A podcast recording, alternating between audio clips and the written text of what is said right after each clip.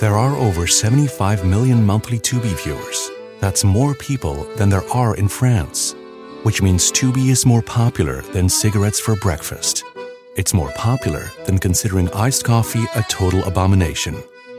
More popular than loving political revolutions. More popular than maire and mère somehow being different words. Tubi, it's more popular than being French. See you in there. Two guys drove to work. Neither guy wore a seatbelt. One guy got a ticket. One guy didn't. The same two guys drove home. One guy wore his seatbelt. One guy didn't. One guy made it home. The guy not wearing his seatbelt didn't. Don't risk it. Click it or ticket. Paid for by NHTSA.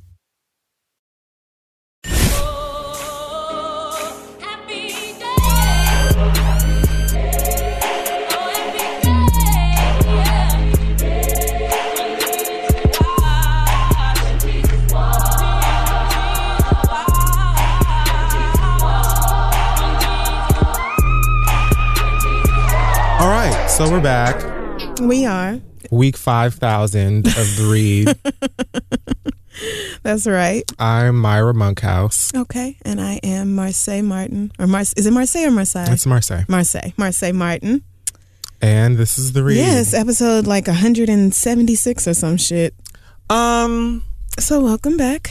yeah, here we are again. What's up with you? Thanks for mentioning my homegirl. You know, that young lady. I just. Nobody gives me a penny for this. I just want to let you know that I sincerely stand for this child. Yeah. I'm so happy that I can say years from now, when, you know, God willing, you know, because I lived, you know, a queen's life, so anything could happen to me. Um, God willing, I make it to like, you know, 70, 80, and I have like adopted grandkids. And I tell them, look, I got to meet Marseille Mario one day because I feel like she's going to be a star for like forever. Yeah. She's been, you know, in Beyonce and Jay Z's presence. Mm-hmm. They have taken photographs with her at the edge of whatever Beyonce is doing. They have they have acknowledged that you know she is it, Yes. and she's acknowledged them. You know what I'm saying? I feel like it's very important that we we mention that. Yeah. Did you see her parents tagged us in that Instagram picture of her and Beyonce? I absolutely did because I think that her parents definitely understand not just that we enjoy Beyonce and that we enjoy their daughter, but that we also realize Mm-hmm. that truly their daughter has blessed them. Yes. You know what I'm saying? And Like- the world, really, with her work and her talent. Her gift. And I just feel like they were so happy to be around her that she brought a light into their lives. Yeah. And I'm sure that they've said, you know, like we watched the show with Blue Ivy. Blue Ivy, you know, super hilarious. She's also very snarky and smarter than everybody. Right. So, so- Blue Ivy identifies strongly with Diane on Black-ish because that's basically her just, in five years. So I can't stand enough for that show. and she's so good on it. Every week she gets better and better. So shout out to Marsai. Um. Also, before we move on into further Black excellence, I just want to say that I don't know what the hell y'all are in my mentions for about every single second about whatever Beyonce is cooking. I have told you time and time again, don't tag me in no bullshit. Like, I go by the facts, and the facts don't come to me until they are they are preceded by Beyonce's name. Like they have to start. Like this has to be from a Beyonce source where she is saying, "You may have this." Mm-hmm. All these screenshots of paper that y'all found wherever This the happens fuck. every era. Every single album, and y'all keep coming back to me like, oh, so what do you think? That you are falling for it again, girl. no doubt some bored, unemployed queen somewhere ran down to Staples with the Parkwood uh, logo and the Columbia logo on a flash drive and made this shit up. And here you are talking to me about it. If it's true, I'll know it's true when the girl puts it out. Leave me alone. I do think though that we will have a Beyonce album before the next episode of this show. Yeah. I just feel it in my spirit. I told Charlemagne today I think it's gonna be within seventy two hours. Like I think she's getting ready to move, but all these leaked screenshots, like y'all really expect me to believe Angie was at Parkwood printing off emails with the Parkwood logo on them, talking about, oh, well, here's Beyonce's sixth album track list with Adele and Frank Ocean. Like, y'all really. Like she opened a manila folder and was like, I have one for everyone. Right. Please feel feel free to do whatever you want to with this. You can keep it, you can eat it, you can give it to a friend. I don't care what you do with this private like shut up. when Just- self title dropped, there were like four people on Earth who knew that that was happening. So the fact that y'all really think something is just going to leak out of Parkwood and you saw it on Instagram. Beyonce be so- having a whole crew on Child. set of the video in the studio, and they'd be like, "What are we doing this for?" And she's like, "Shut up! Don't ask me no goddamn questions. Right. Just beat that girl's face. Make sure that those shoes are tied. Make sure that my light and all of the mics are where they need to be, or whatever the fuck. Don't ask me no questions. You'll find out when it's done. Right. So I don't know why you. You know what? I know my faith. I I know. We have just learned after years of doing this that you just have to wait on Beyonce. She'll put it out when she's good and damn ready. And honestly, I keep trying to tell you, like, she's giving you life lessons in her quietness. Like, she's trying to tell you that you need to have your money in order. You need to get Mm-hmm. your finances, you know, just be responsible with the way that you spend your money, the way that you save, you know, make sure that you have those accounts. And also practice patience. You know what I'm saying? Patience is a virtue, and um, you should try it out. And- I'm doing it. Yes, I'm sitting back waiting on Beyonce, and y'all talking about well, the tour is about to start and she ain't put nothing out yet. The same thing happened two weeks ago from Mrs. Carter, and you you niggas went anyway and got your life anyway. So And then she went on tour again with her husband. And I went again. So I don't even understand why we're doing this. Like, please leave me alone. I'm going to listen to it when it comes out. yes, and we're waiting. Hey, y'all, this podcast is brought to you by Squarespace. Finding a work life balance can be tough. Okay. If anybody knows, I know. But Squarespace gives you the tools to reach your goals and have time to celebrate. If you don't know, Squarespace is the all in one website platform for entrepreneurs to stand out and succeed online. You can use Squarespace to create a website, engage with your audience, and sell anything from products to your time, all in one place. With the new guided design Squarespace blueprint, you can select from curated layout and styling options to create a personalized website that's optimized for every device and make checkout easy for customers with easy to use payment tools. You can accept credit cards, PayPal, Apple Pay, and in certain countries, you can give customers the chance to buy now and pay later with Afterpay and ClearPay. And with Squarespace AI, you can explain what your site is about, choose your tone, enter what you need, and get auto generated text. Y'all know I love Squarespace. I used it to put our website together. This is 3.com. I've also used it on my personal website, crissle.com. And that is because, first of all, it's very easy to use if you ever need to update it. It's simple to log in, make whatever updates you can make or whatever you need to do without knowing any code or anything like that. And it helps me to just stay organized, do everything I need to do because you got to have a web presence, okay? It's 2024. You got to have a web pre- web presence. So head on over to squarespace.com for a free trial. And when you're ready to launch, go to squarespace.com slash three to save 10% off your first purchase of a website or domain. Let them know Kid Fury and Crissle sent you. All right, let's get back to the show. Hey y'all, listen, we all know that life is full of the yada, yada, yada. You know, sometimes you sign up for a contract one place, and then in order to get out of it, you gotta send a million letters and go up there in person. And it's just a bunch of blah, blah, blah. Like this could have been easier. Okay. We've all dealt with the yada, yada before when companies have those sneaky gotchas hiding deep in fine print, or, you know, even bills that just seem to keep going up every month for no dang reason. Or when budget airlines promise a cheap fare, but then they charge you for every little thing until you might as well have just booked your ticket somewhere else.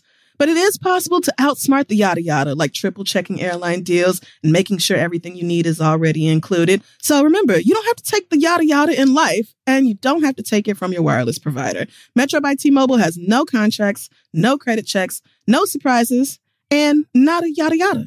So stop by one of the over 6,000 Metro stores nationwide to sign up today. So, Black Excellence again. Amen. Now, I know that we've talked about this young lady, Michaela Ulmer, on the show before because she was on Shark Tank. She has her own lemonade uh, company uh, called BeeSweet Lemonade. Oh yeah, yeah, yeah. She is all of two. Now she's 11. and, but I feel like she was like Come on, two. OshKosh B'gosh. So first of all, instead of using like high fructose corn syrup, uh, Keyshia Cole tears, all of those things that they put in like regular sodas and and you know whatever lemonades. She uses honey, like natural, like honey. Yes. And she said that she was stung by bees, like two. She got stung by a bee twice in the same week or something when she was a kid. So she was afraid of bees. But then when she found out that they were damn near extinct, she decided to be in love with them and dress up like them and make lemonades with honey. How sweet is she? If I was stung by a bee, I was never stung by a bee. I think I did get sp- stung by a wasp once when I was a Mm-hmm. kid. Whatever, same shit. But if you were to tell me that wasps to this day we're about to be extinct, I'd be like, tell them niggas I said bye. Right. Like I don't. Even though all the scientists be like, we can't lose all the roaches. They keep the Earth's ecosystem in balance. Like, Right, girl. just like, but I don't want them. I don't like. but when I see one, I lose my mind. So let me tell you something. When I see a roach, extinct or not, game over. I'm going right against. I'm I'm helping. I'm helping getting them right on out of there because I'm not shooing no damn roaches and bees Man. out of my vicinity. That hoe has to die. And Get a- out of my house. A cat beat my ass once when I was like seven or eight. okay. And I didn't fuck with cats for like the next. a the cat next beat 20, your ass. we were in Louisiana, so the cat was already aggravated, and it wasn't my cat. Mm-hmm. My brother had been pissing it off all day, and I walked past the door, and I guess it thought it was me coming because it just leapt out and was like, "Row," and just beat my ass. And so I ain't fuck with cats for a long time. It scratched the shit out of me, and I just don't like them. So Well, cats are rude. Oh, and I wouldn't have been the one to start no campaign to save the cats. So the fact that she got fucked up by some bees and still decided to do something to help they rude asses. I feel like cats, It's you know, sweet. I feel like cats have this uh this thing ingrained into like their their spirits now because they remember being like worshipped however long Mm-hmm. right. ago. When they were considered gods. Right. So now they all think that they're Mariah Carey and they just really like if you notice every cat It's their is just- legacy. they have this attitude that's just like, bitch, you could die. Like I'm gonna be fine. It really do like all you're providing me with is air conditioning and brand name food. They really because do. Without that, honestly, I will clean myself. I will go find something to eat. I don't need you, The bitch. most you can raggedy die. cats are so up. Bodega cats be acting like they are Persian bitches. I don't know why you're Sitting here. at the right hand of Beyonce. I'm not getting off the Doritos. this is my favorite spot. Right, you'd be like, okay, but see, like I kind of wanted some water and Not maybe some today. if you would just move your fat catty ass. Why so don't you I come could, back in around an hour or so when I'm not, you know, when I find Cats don't something give else a to do. fuck. They're so rude. they are terrible. Yeah, so that cat. So anyway, Anyway, Um, she got a uh, Michaela. I'm so sorry. She got an 11 million dollar deal with Whole Foods. Yes, ma'am. Um, and so it will be available. Her BeeSweet Lemonade will be available in at least 55 Whole Foods locations across the country. Now I know at least one of those has to be somewhere in New York. Has to. And you know, I almost shop exclusively at Whole Foods now, not by choice. Please don't get me started on the prices. But either way, Man, I'm going to go get me some BeeSweet soon as I see it. You go in Whole Foods like I'm gonna get me some natural, organic, locally sourced, grass fed beef, and all my eggs gonna be free range and shit. You go in there and buy five items, and your total be ninety three dollars. Like, I just thought like I could come here and get me some, food and drink that wasn't like I walked into Whole Foods once, like I don't even really need anything. Like I'm just gonna get like some maybe some ground turkey and like Right. some almond milk and a bag of chips. Like I was just like I really don't need anything but like three items. And I walked up to the register and the nigga was like, "That'll be ninety five dollars and seventy five cents. I was like, "Excuse me, like you must have." The register must be set to like whatever the person before me had. Like you must not have taken it all off because Yes. I only have three items. Ninety five. I was like, okay, well, And when I see white girls with a whole cart in Whole Foods, I'm just like, well, damn, bitch, what does your husband do? Because how are you? f- All your groceries are coming out of here. Like, I just get the good shit that I don't want no like hormones to be in out of Whole Foods. Right, I get the Everything else stuff I can that I get from the regular that I spot. don't Like, we I can't get anywhere else. Like, probiotics and shit. exactly. Yes, aloe rest of it- juices and all kinds of and gluten free shit. Bullshits. Yeah. I can't get that at the the grocery store across the street where nobody speaks English. Unfortunately, so, so- I have to deal with you. But here we are. Well, I hope this lemonade is in the new Harlem location that they about to open up. I mean, if it's gonna be anywhere, damn sure needs to be to be, in that one because that is going to be a Shout organic black food. Mama. I can't wait to see that fucking Whole Foods. 11 years old with an 11 million dollar deal. Only way to go but up. I mean, she's clearly in formation. Yes. So that's what matters. Shout out to you, young lady. Still doing big things. So this week in Sick Sad World, now, would I get a loss? Do you think I could sue sued if I just called it Sick Sad World from now on? No, I don't think so. That's not. They don't have like a, a trademark on that I mean, phrase, right? I mean, Viacom. I mean, but so what they gonna do? Really? You could say the words. You probably couldn't play like a clip from the show though. So, uh, Daria is just so you. My God, I watched a couple episodes the other day on I think Hulu, and I was just like, I own the series. th- oh, of course you do. It's like, so who put Kid Fury in this animated white girl's body? Because I didn't watch Daria when I was a kid and it was airing. I thought that it was ridiculous because I was like, why is this cartoon not funny? like, I just, there's I nothing. Daria is actually hilarious. It is hilarious, but it's not hilarious for a kid that's like nine. Yeah. However old I was when that shit right. came Like on. I who's was this depressed bitch? like I'm watching cartoons where niggas are literally shooting each other and then getting back up. That's, what true. I thought was funny. That's true. So when I was maybe like in my early twenties, they were like, "Oh, why don't you watch Daria? It's a show about you." Right. So I- literally, that's what everybody told me. yes. and then I bought it and I thought it was hilarious. Anyway, so TMZ caught up with Ronda Rousey when she was walking out of wherever, right? Okay. And so the first thing that they asked her, what was like the last movie you saw or some shit like that, which is like, this is what you ask people. Like you walk, you wait for bitches, you park outside and wait for famous people to come out of restaurants and then just be asking like, so The dumbest shit. which bag of Lay's did you vote for? Girl, what? Like, you what? wasted you you sat down here and camped outside to ask me that dumbass question. All the shit you could ask this girl, you ask her what's the last movie she saw. Like, you must have been afraid to get your ass whooped. you just wanted something to say.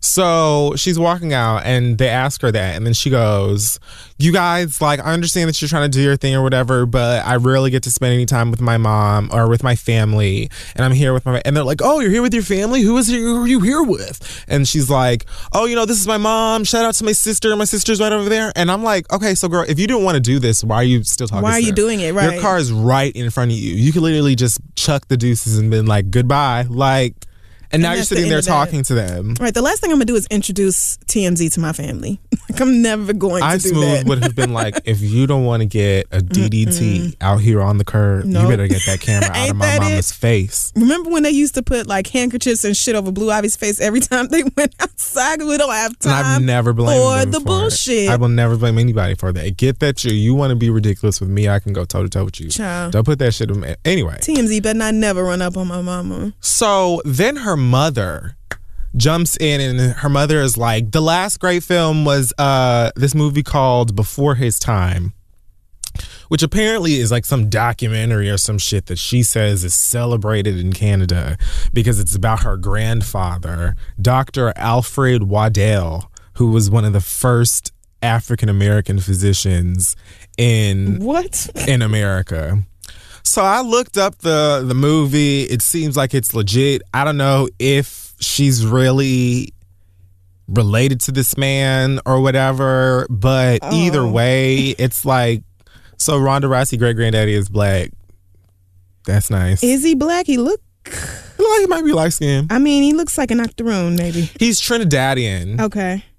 Um Okay, but this doesn't and all kinds of stuff goes on in the So- in the in the West Indies. Mm-hmm. So I mean, really, I don't know, but it's possible that her great granddaddy is black. My great granddaddy Cuban, but I mean, I don't know if he was black or not. I just know my mom always said, you know, your great grandfather was Cuban, and I was like, okay, well, that's very nice. I still can't speak Spanish, and they still don't like me. I mean, right. I know for a fact one of my great grandfathers was white, and that doesn't has absolutely change no anything effect. to right. do with because I'm still black as every fuck. So don't know him. You don't know him. Right. If So you had one white person in all of your lineage and everybody else was black or mixed with black, then girl, like Do you know uh, how many people have like? First of all, I'm not even going to talk about how tracing back will give a whole bunch of you OFAs a good surprise, but and it, you don't have to go all that far. you really. really don't, and it's fine. Like I just don't.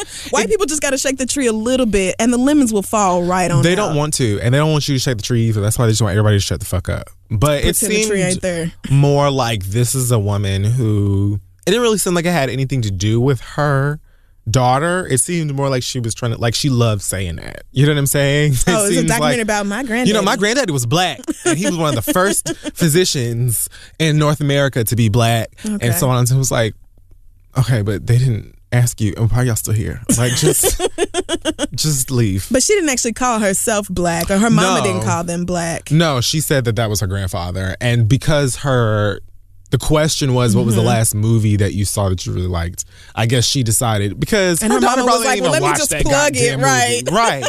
That should look like it was something they may have played in a couple of fucking like elementary schools in Toronto or somewhere in Canada when the teacher have nothing on the syllabus that day. Like it just seemed like that movie that you may have seen that nobody actually watched and he was passing notes or you took a nap and she's just super proud of it. So right, you so proud of mention it, that you have to talk about it every time. Like the the even the concept of movies comes up. Like Right. anytime people are talking about movies, you're like, well, speaking of movies, did you know my granddaddy had one made about him, and he was the first black doctor in America? Like, blah, blah.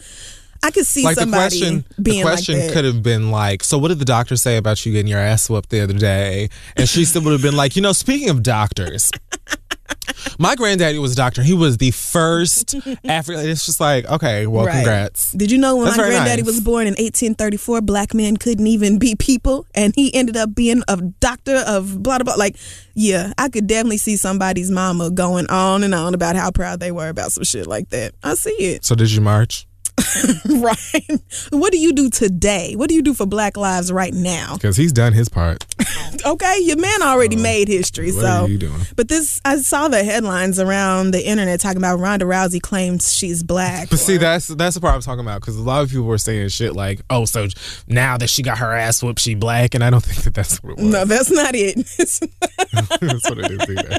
Her mama's just excited that her baby is a celebrity. And she was like, Right. So hey guys, now that I've uh, got the world's attention, Here goes something else about us. Ronda got in that car and closed the door. They pulled it off, and Ronda was like, "God damn it, mom, you in this fucking movie?"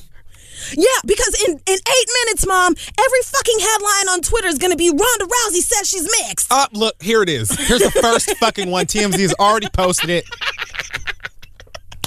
Mom, That's everybody's everybody's mama has that thing she just be so hype about and she just proud and she don't care if it's totally inappropriate to talk about it at that moment. She'll do it anyway. I want to know, like, when you transition into being a mom. I feel like there should be a website for women where they just it could be like a Tumblr. Feel free to take this idea, unless someone's already done it. Yeah, It could just be a Tumblr where women put like maybe just a paragraph or less of the moment when they realized that they were a mama. Like you know when you have that that moment where it's just like, oh God, like that was such a mama thing to do. Because mm-hmm. moms just have things. They have ways. You know what I'm saying? Where it's just like it's not necessarily good or bad. It's just like, wow, that was really mama of me. I woke up on Saturday morning and put my hair up in this big old like bandana wrap thing and turned on some gospel music and started cleaning the house. And after about 20 minutes, I said, Holy God, I am I'm a mama. Connie. I am being her I'm totally right now. my mother. I am humming and sweeping in this fucking house. And when you're young and everybody's, your mom is like, one day you gonna be like me, just like I thought I was gonna be like your me. Right, you always be You in be your like, head "Girl, you're talking full of shit." shit. Like, girl, I ain't never gonna be whack like you. What, What? are you talking about? I just listen to Missy Elliott last You go to bed at 9:45. I'm super duper goddamn fly. Like I ain't never gonna be nobody's Not, fucking bitch, you're parent. right. You whack, and then the next thing you know, You just, blink. Just keep on living. And here you are taking multivitamins and cussing people out. I had to refill my pill organizer the other day. Was just like, I am I'm my old. Mimo. I need supplements. Like I need my vitamins. So, uh, congrats. Um, so Katt Williams, approximately uh maybe 15 minutes after we finished recording the Yeah. episode last week, Yeah. Katt Williams got into a fight with one of the kids from Lean on Me. Now, I don't know why every week Go away. we have to go back and forth with this man. Like, you really, in my eyes, are like a legend. Yes. I'm not even gonna say were, I'm gonna say are. Because he did he did a set where he was talking about this scuffle. oh, I didn't with know the that he- teenager? yeah, he did a set somewhere. I think I think it was actually here in New York. I could be wrong, but he did a show somewhere and he was talking about it, and it was funny. So it's not like you're not funny, Right. You clearly just have some Something's going on. some stuff that you have to deal with. I don't know if it's drugs. I don't know if it's a mental health thing. I don't know what it could be. It could be depression. It could be anything. I don't know. But there's just some stuff that needs to be sorted out. Anyway, he's in Gainesville and he's Oh, shit. randomly out on. Of course it was Florida. I'm so sorry, friend. So he is out on like a field somewhere. This is Hall County. He's out on a field somewhere, just like literally in a in a lot in the hood. Where nothing good has ever happened. like That's a setting for like a grassy lot. every terrible music video shot in the hood. Oh no. Right. Oh no. You know those lots where it was like somebody went to the hood, they tried to turn it into something for the community and then they got scared and didn't finish. Oh, yes. It's like that. It's like a Juvenile grassy- in the Ha video. so many scenes from the Ha video are like, damn, um urban poverty. So they're playing soccer or whatever, and some people say that he even was out there passing out like hundred dollar bills to people and giving the kids and and parents cash. And oh. it seemed like he was just having fun with everyone, and then all of a sudden. Mm-hmm. He is walking off of the field, and this 17 year old boy is following him, and it seems like they're going back and forth, like real heated. Then he goes over to some wall and cat and sits down and then starts talking to the boy and basically trying to get him to go away or whatever, leave him alone and that kind of stuff, saying, you know, I'm grown, I'm 40, blah blah blah blah, you're a child and and then the boy is like standing over him and basically egging the bullshit on. He's a kid. Yeah. And Katt Williams gets up and then eventually he punches the boy in the face. And it was that point Nice. Where the young man used all his, of his junior varsity wrestling training to embarrass the fuck Why you gotta be out of a pimp named Slickback It happens. on for camera. So both Katt and this child, Luke, are being charged with disorderly conduct, wow. and Katt is also being hit with bond violation. I thought the kid was 17. Yeah, he's still being tried. That's as what I read. Okay, all right. well, And truthfully, it did seem a lot like, you know, you're a kid and this is some famous guy and cameras are around You gonna have your little moment and try and go, you know, mm-hmm. and do that whole thing and be tough with this grown up for the cameras. Like it did seem like that. So him, you know, getting smacked with something too, I feel like is deserved. But Katt being a grown ass man punching a kid in the face like I get that he was pushing you and he was doing the most or whatever, but just leave. Don't be talking about this is why celebrities don't want to come to the hood now and da, da, da, da, and all the stuff. Like that wasn't your fucking kid for you to hit him. And even if his, he was, you punched that nigga like you punched somebody out in the like a nigga. right. And that was still somebody else's child. Knowing good and damn well if it was your child, you would have been ready to fight too. Like anybody in this world, even if my 17 year old was being an asshole, which most 17 year olds are, and like deliberately picking on you and trying to get that reaction out of you. Like you are the adult, like you said. So you should have walked the fuck away from that situation and put some space in between you and that teenager. So And I mean, he definitely tried to do that, but then you just sat down. Right, you, you were still like- on location. Like, where, where's the Uber girl? What, somebody come get you and take you away from this. Like, right. Get in your car. You have to have some mode of transportation to get out of here. Like at that point, you saw that it was going left. You know that you have A temper. like 365 days worth of charges already that you got to deal with. So why not just immediately get in a car or whatever, go at the to the bus stop, wherever you got to go, and get the fuck out of there? right. It's not even just that he's a teenager. My nigga, you done picked up a new charge like twice a month for the past eight months. You're not tired of collecting charges? Like, every time you beat one, here come another one. Maybe you should just chill the fuck out for a while. And then I heard he got like arrested, and he was some like in at home covered in chocolate. See, and that that sounds that sounds like a disturbing visual because I'm I thinking don't know of whether like or not that's true. law enforcement walking into somebody's home and seeing them butt naked and covered in something brown. You're probably not gonna think chocolate right off the bat, and it just sounds like But it goes in with all these other reports we've heard about Katt Williams and him possibly being like mentally unstable and how somebody around him needs to stop laughing and start like trying to get this nigga some real help because it's not cute. Um.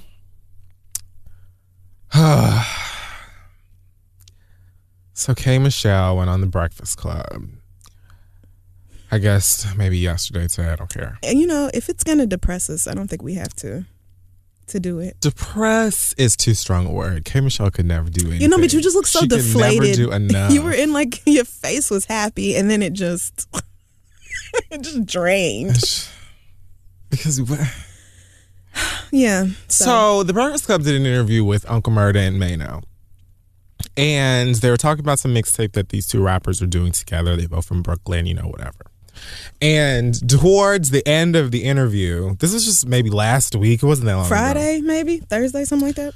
Towards the end of the interview, they asked them, you know, is it hard to work together, do egos, blah, blah, blah, whatever, that generic question. And Uncle basically said that Maino doesn't have a problem with him because I don't know that. I don't think that many people are familiar with Uncle Murda, which is fine. It's fair, but he's been rapping for a while. Right. So he is notorious for talking cash shit about everybody. He says whatever the fuck he wants to on songs. You know what I'm saying? He has like records that he does at the end of every year. Um, where he just talks about everybody, all of the crazy shit that happened in the year. He names names, he doesn't care, whatever, it's fun. So he says, you know, Maino doesn't have a problem with it. And Maino laughs and says, unless it's some shit that's gonna get me in trouble. Angela Yee says, well, you did say something about K Michelle on a record. I think maybe in the end of 2014, so well over a year ago. He said he had a record where he said something like, I say shit that make niggas think uh five niggas told me K Michelle pussy stink. Yes. Now, Soulja Boy has said that once. It, I don't know how long ago. Who cares? We're talking about Soulja Boy and K Michelle, so I don't remember. But he did say something about her pussy smelling bad, Oh hell. you know. And so they start to kind of like laugh about that, and then it's implied that Maino had sex with K Michelle, and so he was probably one of the people who also said because the niggas had five. So I mean, like, you know, Jesus. so, you know, they laugh about that for like two, three minutes or whatever. So then they do an interview with K Michelle. K Michelle, they ask her about like the first thing they ask her about it, obviously. And she kind of goes, mind you, she talked about the Uncle Murda thing more than once already. Um, and so her talking about it again is just kind of like, you know, you spoke about this already. He kept talking about it like it's back and forth. It's kind of like a thing that's old by this point. So I probably would have just been like, why the fuck are you even asking me this? You know what I'm saying? Like, I already talked about it. I don't know that nigga. I don't give a fuck about that nigga. Yeah. Like, he doesn't know me, blah, blah, blah, blah. And so essentially that is what she said. Um, and she kind of was like, she basically brushed it off when it came to the guys. And then she turns to Angela Yee and she says, oh, You know, I have a problem with you because as a woman, as a woman, Oh girl. that was for Tay. I feel like, you know, you and she basically said that Angela Yee instigated the shit and that the interview was over. So for her to bring up K Michelle was wrong because you she knows that K has an album coming out and now she got to deal with the labels saying, "Oh, co- here comes more drama," and you're friends with the label, and I don't fuck with you because of that, and all of this drama. Oh girl. And so Angela Yee was as quiet as it's kept. Yeah. you know, Oh, no, like she's she, timid. She was, and that's the thing about this. She's meek. Whew, so I get it. You got an album coming out. It's literally called More Issues Than Vogue. All press is good press when you came Michelle. The album cover is her making a bubble with her gun, and inside of the bubble is a nigga in a wife beater and jeans. That's how I know this is not for me. I don't care. You have a wonderful voice, beautiful gift. I don't want to listen to it. I will never know if this album is good. You know, fine. I just won't. and I just feel like that's fair. You know, do you? Um, I just find it annoying that you are talking about as a woman this, that, and the third, and the courtesy of you know woman to woman relationships and all of this stuff. When you go back and forth and be arguing and bickering with women for the world to see over petty shit all the time. She's an interviewer. It's her job to ask questions and to get these niggas to say whatever. And we all know what kind of show The Breakfast Club is. They make jokes and instigate shit and pop shit and do that shit every single goddamn morning. If the shade was towards Tamar or towards Toya or towards Mimi or one of the many hoes out here that you don't like, you would have never had no problem with it. You would have never been talking about no woman to woman, this, that, and third. But you talking about, oh, because she friends with the label. Nigga, the label isn't a person. Label ain't nobody. The label is made up of a whole bunch of white people who just want to make money off you, girl. Right. She ain't friends with nobody just because she came to your listening party. Doesn't. And the way that she asked the question wasn't even like she was trying to shit on K Michelle. She was saying that, well, you have talked about K Michelle, and that's like right, we like she know brought up the fact that Right. he has done this and talked about K Michelle. Exactly. And we know that K Michelle and Maino are supposed to be cool. I guess that was common knowledge or whatever. Mm-hmm. And then she said, Why would you say that? You know what I'm saying? So it wasn't even like she was like, ha ah, that bitch box stink. She was like, Why would you even like why would you do that? Right. But she brought it, that's her fu- everybody knows the Breakfast Club. Angela Yee's role is to ask the questions and to keep the, the interview moving. DJ Envy's role is to say, "Welcome to it's the morning show. Welcome to the Breakfast Club." And then he- uh, like that's Yeah. he, he does the intro Do and the, outro and laugh. And Charlemagne's role is to ask the questions and say the shit that everybody else is afraid to say. We know that that's the recipe. It works. We're fine with it. So now for you to be trying to go in on this girl because she asked the question that might and really you keep saying that it didn't really hurt you so it's not even that big a deal so why are you so mad like right. Why are you even bringing it up then? hold the niggas accountable Exactly. Going on that nigga for saying that your pussy stink when he don't even know you and has never smelled it for himself. Going on Maino for apparently telling your business. Right. You know what I'm saying? But it's like, oh, well, I don't even know him and his his lips are big and who even cares? Like you're putting out a mixtape that shows where you're at in life and he was on Love and Hip Hop, so you see da da da da and you know Maino like I didn't even call Maino like it is what it is, but you bitch, how you gonna ask them some shit like that, bitch? Right. Girl, what? That's how you can tell K Michelle is not used to winning arguments or being in a space where she can outtalk somebody else because you picked the one person probably in all of media who wasn't gonna sit there and be like,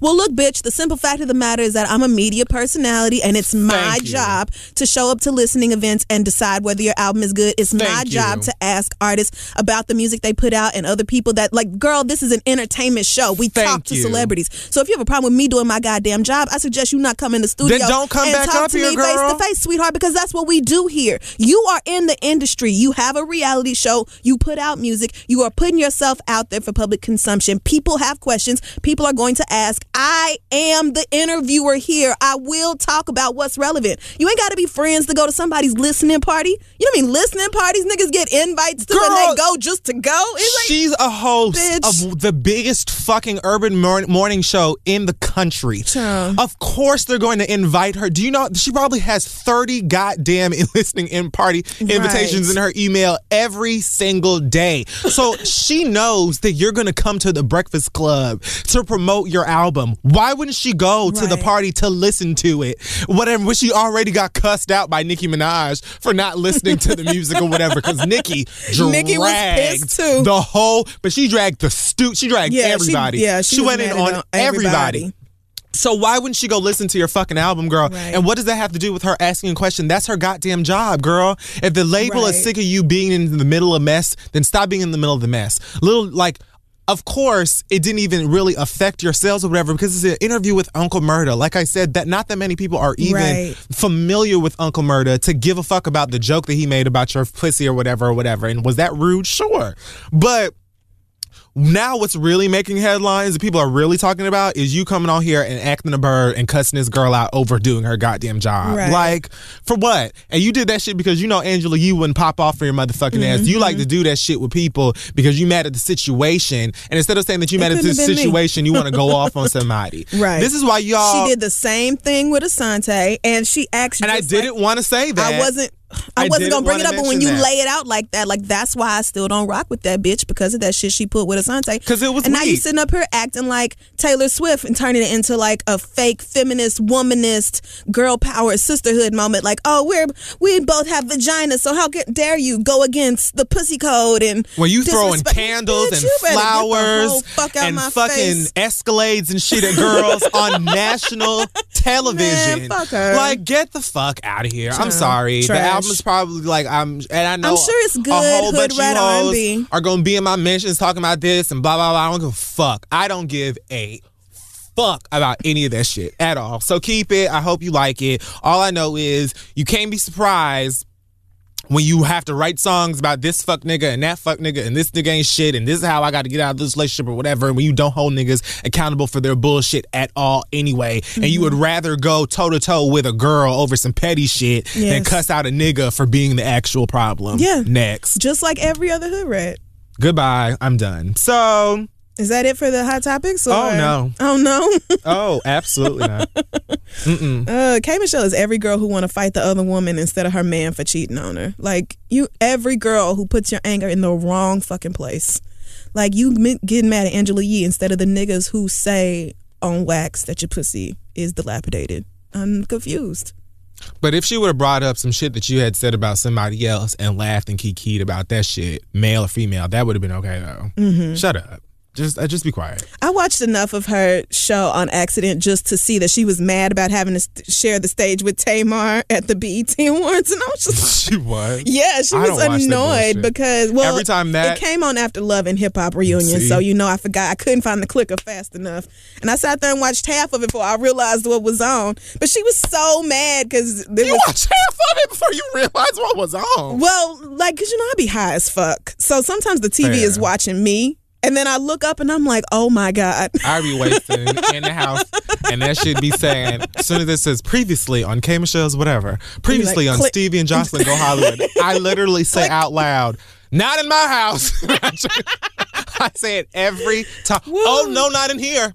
But it was so worth it just to see how mad she was that Tamar was going to be on stage with her and Patti LaBelle. And she But I was thought so that, that whole the that point it of wasn't that just was her for and Patti. them to be like, Like- "Oh, hey, girl, like we cool." Yes. I mean, and please humble yourself. You're on stage with Patti LaBelle. I don't give a damn if BET invited everybody else who ever recorded a record on stage. Like, you get to be on stage with Patti LaBelle. So just calm your wig. Like, that ought to be good enough for you. And she seemed happy about that, but she was so pressed over Tamar. She's like, this bitch. But So that's it. I ain't, want, I ain't looked at shit else of hers. So, so okay, listen. Oh no, oh no, oh no. It's Briss, isn't it? It's Briss Brown. Mm. I'm trying to find like like where I'm gonna Child, the stands like are, are fixing their fingers right now to tell us how unfair we are and how mean we are and how we never give Chris a chance. And it's happening. It's That's happening. fine. I mean, I don't care. I honestly, you know what? I have made peace with the fact that I'm not trying to impress none of you niggas. I've made peace with the fact that I'm not trying. Y'all not gonna like me. like you know what I'm saying? Like a lot of you are going to disagree with things that I say, and you're not gonna like certain things that I say. You know what I'm saying? And and that's just it is what it is. You know what I'm saying? Like You can't please I'm not trying to impress anybody. I'm just trying to have fun and buy my mom and dad whatever house and car they want before I die, before my ass hits the ground, whichever comes first. Exactly. Hopefully the first, because I would just really prefer that my ass, you know, like in tits, just stay in place. Yeah, I just want to be like a like a like a You like want to Jada's stay mom. up. Yes, Yeah. exactly. Firm, sturdy. You got to be like organic and raw, vegan, and all that shit, though. Right. Like it is, you know, I can't if I sit up here worried about y'all disagreeing with me or not liking some shit that I said, like I will literally drive myself. Oh insane. somebody sent me like a six tweet dissertation about how she was upset in my reaction to formation. I'm like, sweetheart, do you have any idea? like the bitches would be glad that we be over the election. like Oh God, the political stands are still. you need to pick a side.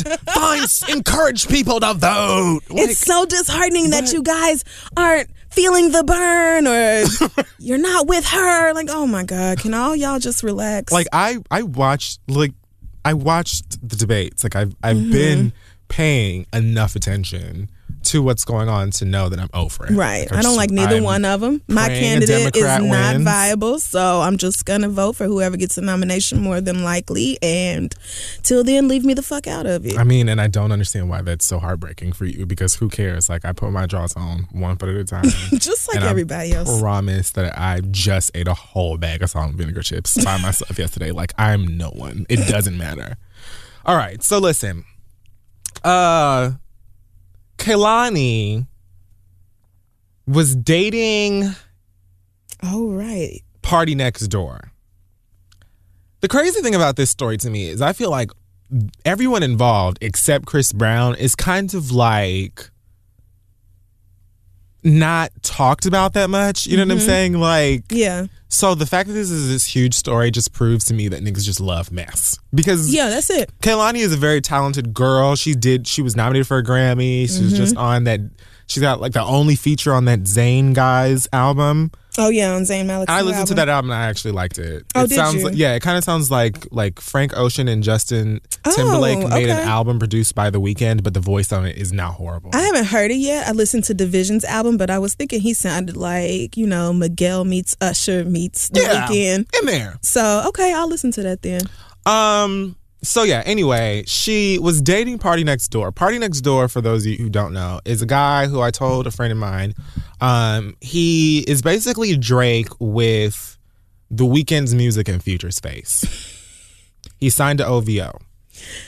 Um, and that part is important, it is for a few. Just just so you know. just mark that one. So, Kehlani used to date Party Next Door, and apparently, keep in mind she's 20 years old. I think 20. Party Next Door is 22 years old. Mm-hmm. Um, they broke up on you know some probably regular young ghetto hood rat love story, love and basketball bullshit. Mm-hmm. And then she recently, very recently, started dating Kyrie Irving, who plays for Cleveland Cavaliers. I That's think. it. That's it. Look at you. Okay, you know I do research. No, you do know, you know whose child he is?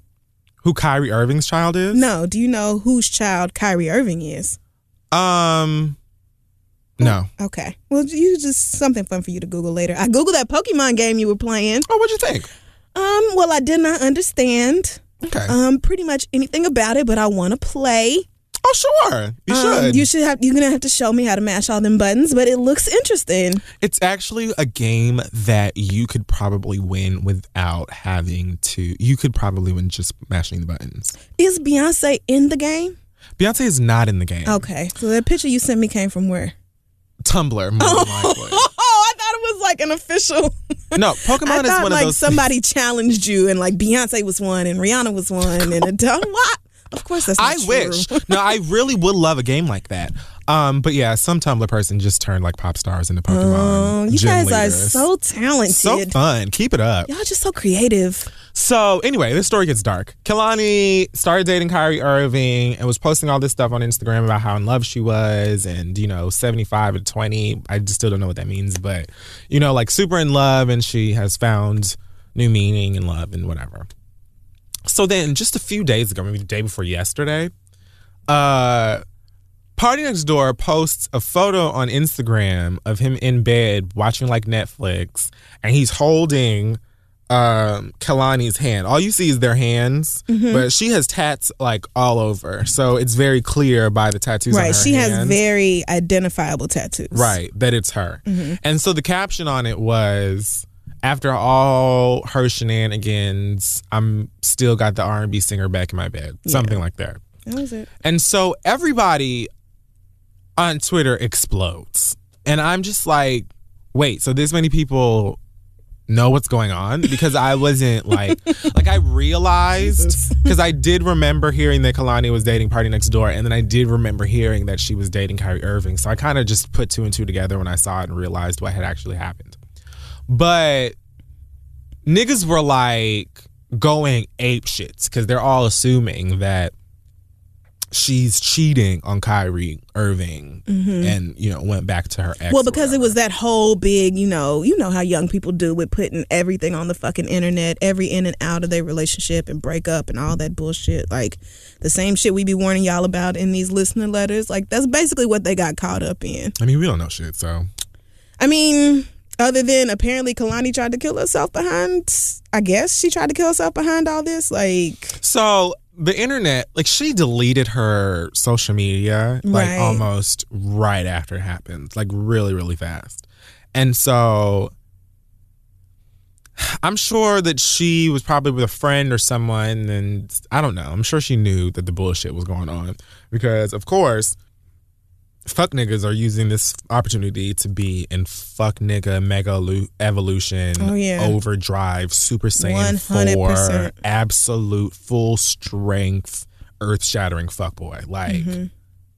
so they're making all these jokes and calling her a hoe and slut and all the typical whack ass corny shit that niggas do and so um i'm sitting there laughing because I'm a nigga, and a lot of the jokes, not necessarily about her, were funny, but the jokes about like the the like shenanigans, like the fact that he used the word shenanigans to describe the last relationship, like those jokes were funny Yeah. to me. And then the jokes, there were a lot of jokes being made about how lame Party Next Door is. So I was just like. This is great. I feel like this is even. Like, of course, they're going to, like, dumbass niggas are going to use this opportunity to make fun of the girl because they dumbass niggas. And secretly, I feel like a lot of y'all niggas, if pussy wasn't on women, that you would just fuck whatever it was on. Like, pussy could be on, like, this fucking Zephyr Hills bottle and niggas would just be attracted to Yeah. that. Like, I low key feel like y'all like pussy and hate women. like, honestly. That's not even like that's not even low key. That's blatant. Like, These niggas high, clearly love pussy and hate women. I don't think that you're attra- like I'm almost start I'm starting to feel like a lot of y'all like really hate women like you're not attracted to women but you're attracted to like women's organs and that's just it Mm-hmm. Yeah, titties, ass, vagina. Like that's really what they like. But women as people, it's like they can't even see it. because you know and I see a lot of the shit that be going on and I know people have said that but like Chris Brown would we'll get to that later like Girl, it's just like so y'all just like hate women you just do not like them at all um Because so, let any one of these R and B, rap, basketball playing or other athlete niggas cheat on their girlfriend, and it's a bunch of, well, I mean, bitch, you knew what you was getting into. The niggas, this, this, this, and a whole bunch of people on her Instagram comments talking about, you know, you need to take such and such back and quit tripping. Just because that nigga cheated on you, don't mean he don't love you. But as soon as the woman is the one in the wrong, then it's all kinds of bitches and hoes, and this slut can't be redeemed, and all this other shit. Like you niggas is so predictable and boring with this bullshit every time. Like it's to the point where niggas could just like get like famous guys publicly can do shit like Chris Brown does, like Future, like almost any one of these niggas, like Right. almost any of them, and it's just accepted as the norm. And then what's worse is that men and women then go in on the women, the women. and a lot of the times you can because a lot of these girls like Tara and Amina are dumb, like they are dumb, but it doesn't change the fact that Peter Gunz is manipulative and he's the source of the problem and he's a fucking idiot. And people have to. Oh, by the way, I live for Cardi B now. Look at you. I knew one It day. wasn't even for that read. It was for something else that she said on the second part of that reunion. That was just like, oh wow, like you're. when she called out that girl in the audience who she was like, No, you used to say all I was was a stripper. It mm-hmm. wasn't that. It was something I can't even remember now. But she said something else. Oh, she said my. Like the best revenge I could get from you is for you to stay with the nigga. Yes, 'cause I know I gonna know be- you're gonna go through hell. and Yes. that's what I like. I said, well, look at She's you're a you. genius. She's petty You're and brilliant. vindictive. I like her now. um, so best anyway, friends. yeah, like I just don't. The shit that he did was so whack. And ladies, I just want for y'all. You know what I'm saying? It doesn't need to be because the everyday, you know, battle of the sexes shit on Twitter is so boring. And I wish that y'all would stop. Like, find something else to talk about. Y'all do this every single day, all day long, and it is so boring. But I just want for a lot of you women to pick up on these things. That's it. Because you're made out to look like you're extremely emotional and that you know you take pictures with with your side nigga or you are the side bitch and you take pictures or whatever when they sleep or whatever Oh, and yeah. she was uh, certainly asleep in that bed and that nigga took a picture of her fucking wrist and posted it on Instagram with his du- and then the caption was rude because Right. it was like he didn't even say like my love my heart you know Bay, No. boo nothing the R&B singer nigga if shit, if it weren't for these pussy. tattoos, we could you could be talking about anybody. Right. We don't even know who the fuck you talking about. The first time I saw the picture, I didn't get it. I was like, the R and B singer. Who the hell is this? Like, this. What are you talking about? And I leave Kehlani's ass alone because she don't too much like me for my comments on her race, which is just fine. I mean, she's gonna have to get over that. Like, but when I first saw her name coming up, I was just like, I'm gonna leave that whole situation alone because it's none of my business. Until I found out about her like suicide attempt, and then I was like, okay, so it's. I feel like it's something deeper going on there because you don't. I don't think most people 20. just right like, but still, I don't think most people have like one bad day and decide to kill themselves. Like I think No. Kehlani's been going through some shit for a while, Probably.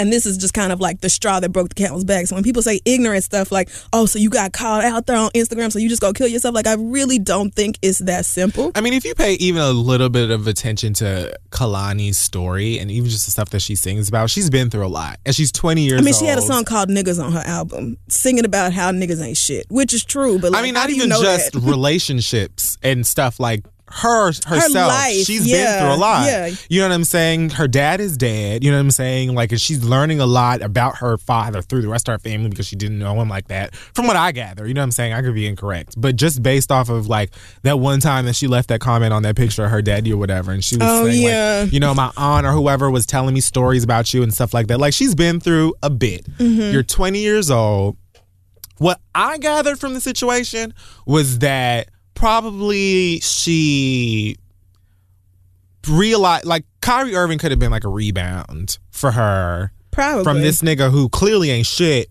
but you in love with. And it happens to everyone. And that is fair. It didn't really give me cheating. It gave me well maybe that nigga was acting a fool. Maybe i was tired of that nigga's baby mama leaving comments my fucking instagram every day about how i ain't shit or how she don't like me or this relationship is fake or whatever cash shit. Like that nigga like Nobody's commenting on the fact that Kyrie Irving already came with baggage because you already got a baby with somebody who is now tormenting this girl because she don't like you oh or whatever. yeah, his baby mama petty.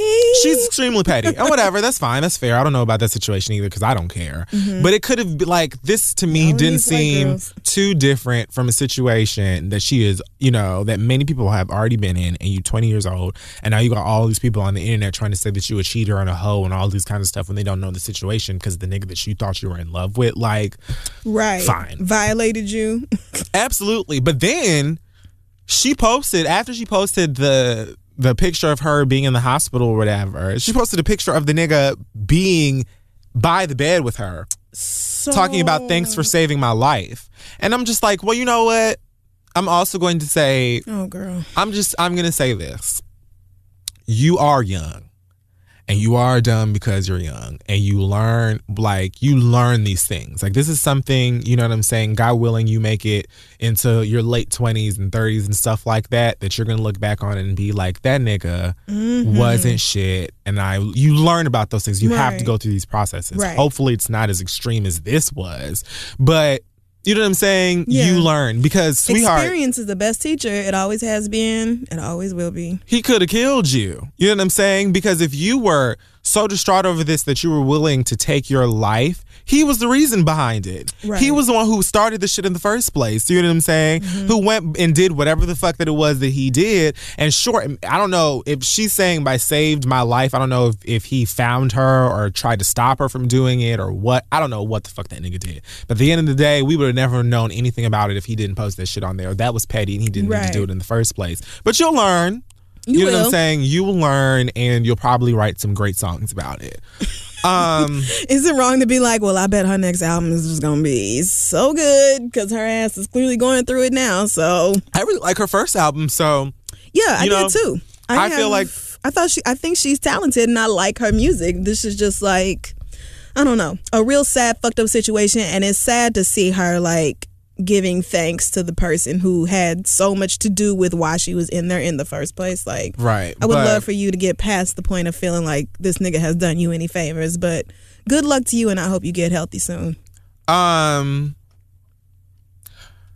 So Chris Brown. Now I just you know, I let me preface this by saying that Chris Brown went a lot longer under the radar than I expected him to. What, like an extra two days? Because he's been out here. Mm, I mean, not since the last time we spoke. Since like his last like really bad fuck up. Oh, okay. you know, he's been on the internet saying little dumb dumb shit and yelling Karrueche's name in the middle of songs and you know, just little crazy stuff. But I love that stuff. Like I love when he shows how bitter he is about these women who he embarrassed that don't want him no more. Mm-hmm. I find entertaining entertainment in that. And it's not because it's Chris Brown, it's because it's just it's a nigga. You know what I'm saying? Like Who is I, so wrong. I love it anytime it happens. anytime it happens. Anytime. Because they'd be the, the biggest hypocrites in the world. like my nigga, look at the, look look at your track record of of the women that we know about. Right. You know what I'm saying? Right. Like And that's, I mean, we're just talking about Rihanna and Karrueche, and that's days That's- and days worth of material. we could do fucking podcast specials on Chris Brown and the, all the ways he has done them girls wrong. Like, two girls. you are the last one to part your lips and speak about anybody doing anybody dirty, anybody being disrespectful, anybody doing too much. Like, Chris Brown should be the last to speak. And yet, So- He was making jokes like as it was happening. Everybody was. And he posted something about like it was a picture of him, uh, like a meme, and it said something like, Y'all be doing all this, niggas ain't shit. We gonna have our bitches ain't shit today, or something like that. And I just like rolled my eyes and laughed because I was just like, here, you know, he's angry, whatever. And it's just like, I didn't know that he's really good friends with Kyrie Irving until yesterday. Um, it really makes no difference to me. But he tweeted the following. Girls be mad at a nigga. Mind you, I was I logged on and the tweet said now. Like I literally logged on to Twitter as he tweeted this. divine intervention. He says girls be mad at a nigga for fucking around with bitches, but her DMs got more names than the Declaration of Independence. Hashtag yeah, I'm throwing shade. I could be here and talk about this hashtag for maybe 20 minutes, but I'm not going to. What? Then he says they look like they have stank sex. I'm guessing he's talking about Party Next Door and Kehlani. And then he says hashtag Kyrie MVP. Now that for me was great because I felt like you are so mad, like again, and you very clearly have like an issue with women in general. Like you do not like them, you don't Right. respect them. You know what I'm saying? It's clear. You also have like I feel like a baby Jordan has more room in it than you have room to talk. like a thimble, one of those little syringes that you feed like puppies and baby monkeys with. Like you just there's no room. K. Michelle got more room to talk than Chris Brown. Way more. Like, sweetheart, you really. You know how sometimes you see your friends swerving into the absolute wrong lane, and even though they're sticking up for you, you still want to be like, but. Like, You're making my shit hot. Right, Like I'm good. Like nobody's mad at me.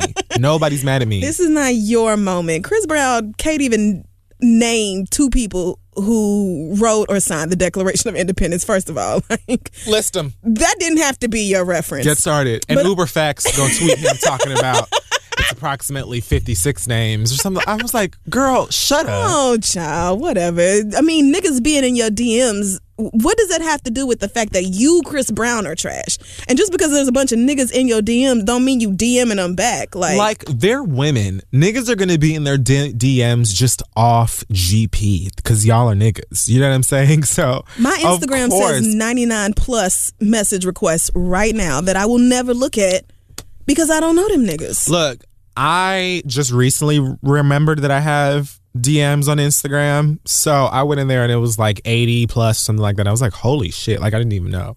Um, but you know, uh, I am looking for shenanigans all summer 16. So Oh, are you now? you know what I'm saying? The DMs are open if you feel I mean, you got the six pack popping, so child. So don't y'all be. You the one. um not when you're posting back shots on Twitter and giving Well, that was the photographer's fault. I didn't take that picture.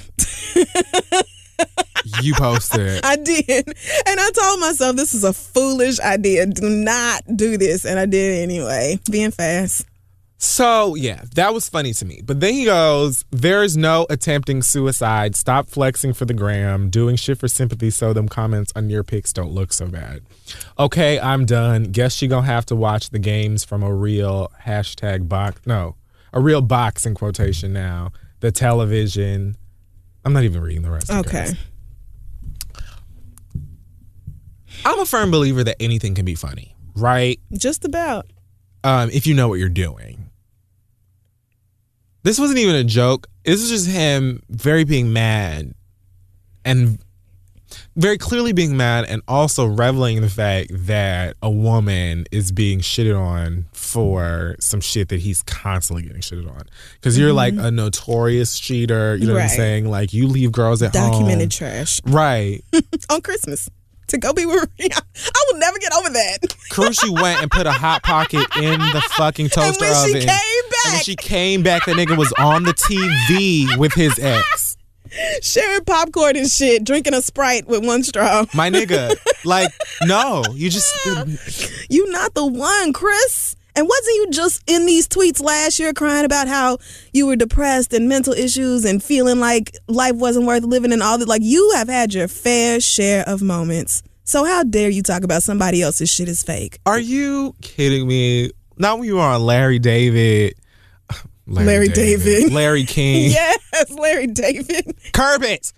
When you were on fucking Larry King show with this goddamn Dwight Bow Eubanks tie. bow tie on and doing all these fucking crying on BET and all this stuff. Because Your terrible ass mama. because you had all these issues and you wanted motherfuckers to feel bad for you. And truthfully, you were probably going through hell of a lot of mental goddamn shit Mm-hmm. yourself. I don't understand why you're like doing this back and forth with her anyway. Like, Right.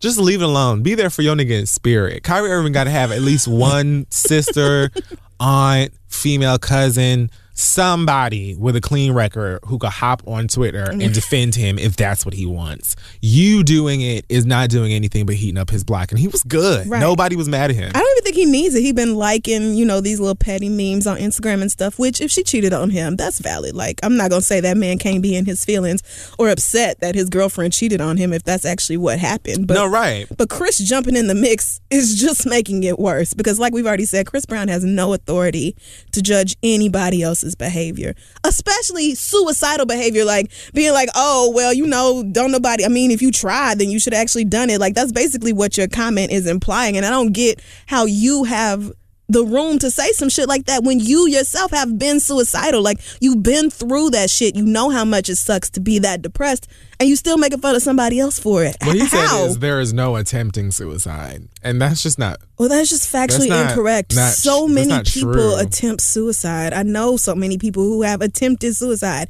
If you okay, I don't even have to break down how that's done because it's obvious. So, all right, It's just like, sweetie, who's providing the drugs? this just doesn't even have anything to do with you. Nothing. You as the friend, even if you were gonna make the darkest, most horrible jokes, I don't give a fuck about any of that.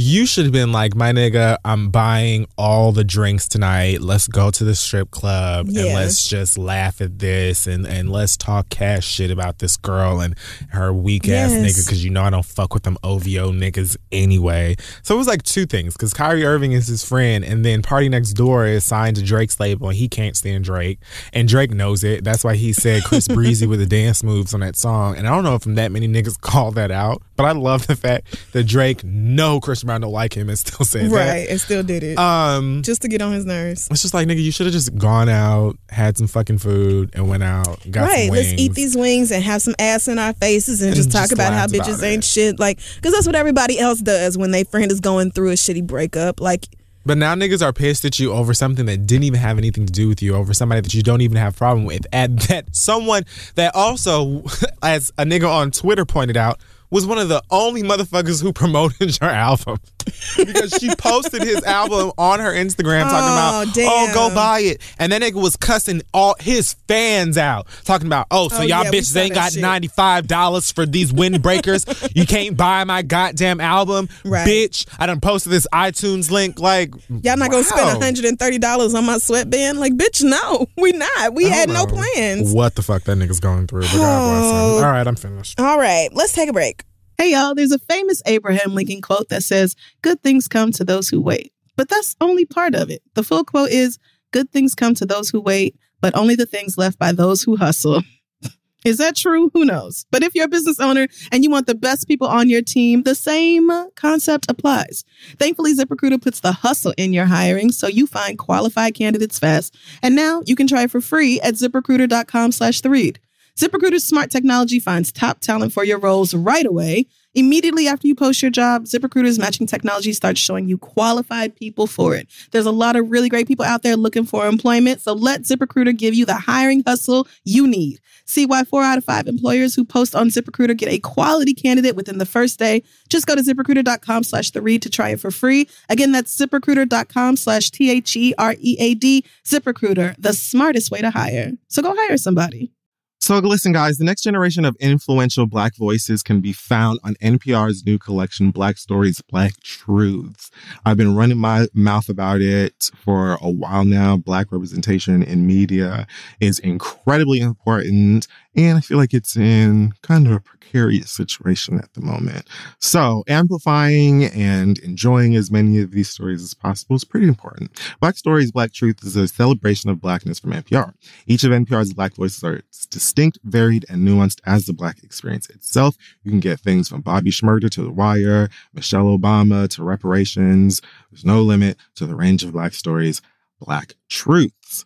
Black perspectives have always been centered in the telling of America's story. Now they are the story. Hear a feed of episodes from across NPR's podcasts that center on Black voices. Turn on NPR today and hear a range of voices as varied, nuanced, and Black as the country we reflect. Stories should never be about us without us. Listen now to Black Stories, Black Truths from NPR wherever you get podcasts. All right, so we're back and it's time for listener letters. Yes, it is. Send your questions to asktheread at gmail.com. And let's see. Um, well, the first question I see just says this is for Kid Fury about, oh, never mind. I thought this meant something else when it said honeymoon. I just wanted to know if you've heard Lana Del Rey's latest album and if you liked it and what your favorite songs are off it. I guess this person remembers that I think Lana Del Rey makes suicide music, but have you heard Honeymoon? Is it good? No? is it? So, is that a yes? I have heard it. I enjoy it very much. I'm very glad that she brought back some bass and things. Thought the acoustic thing was cute.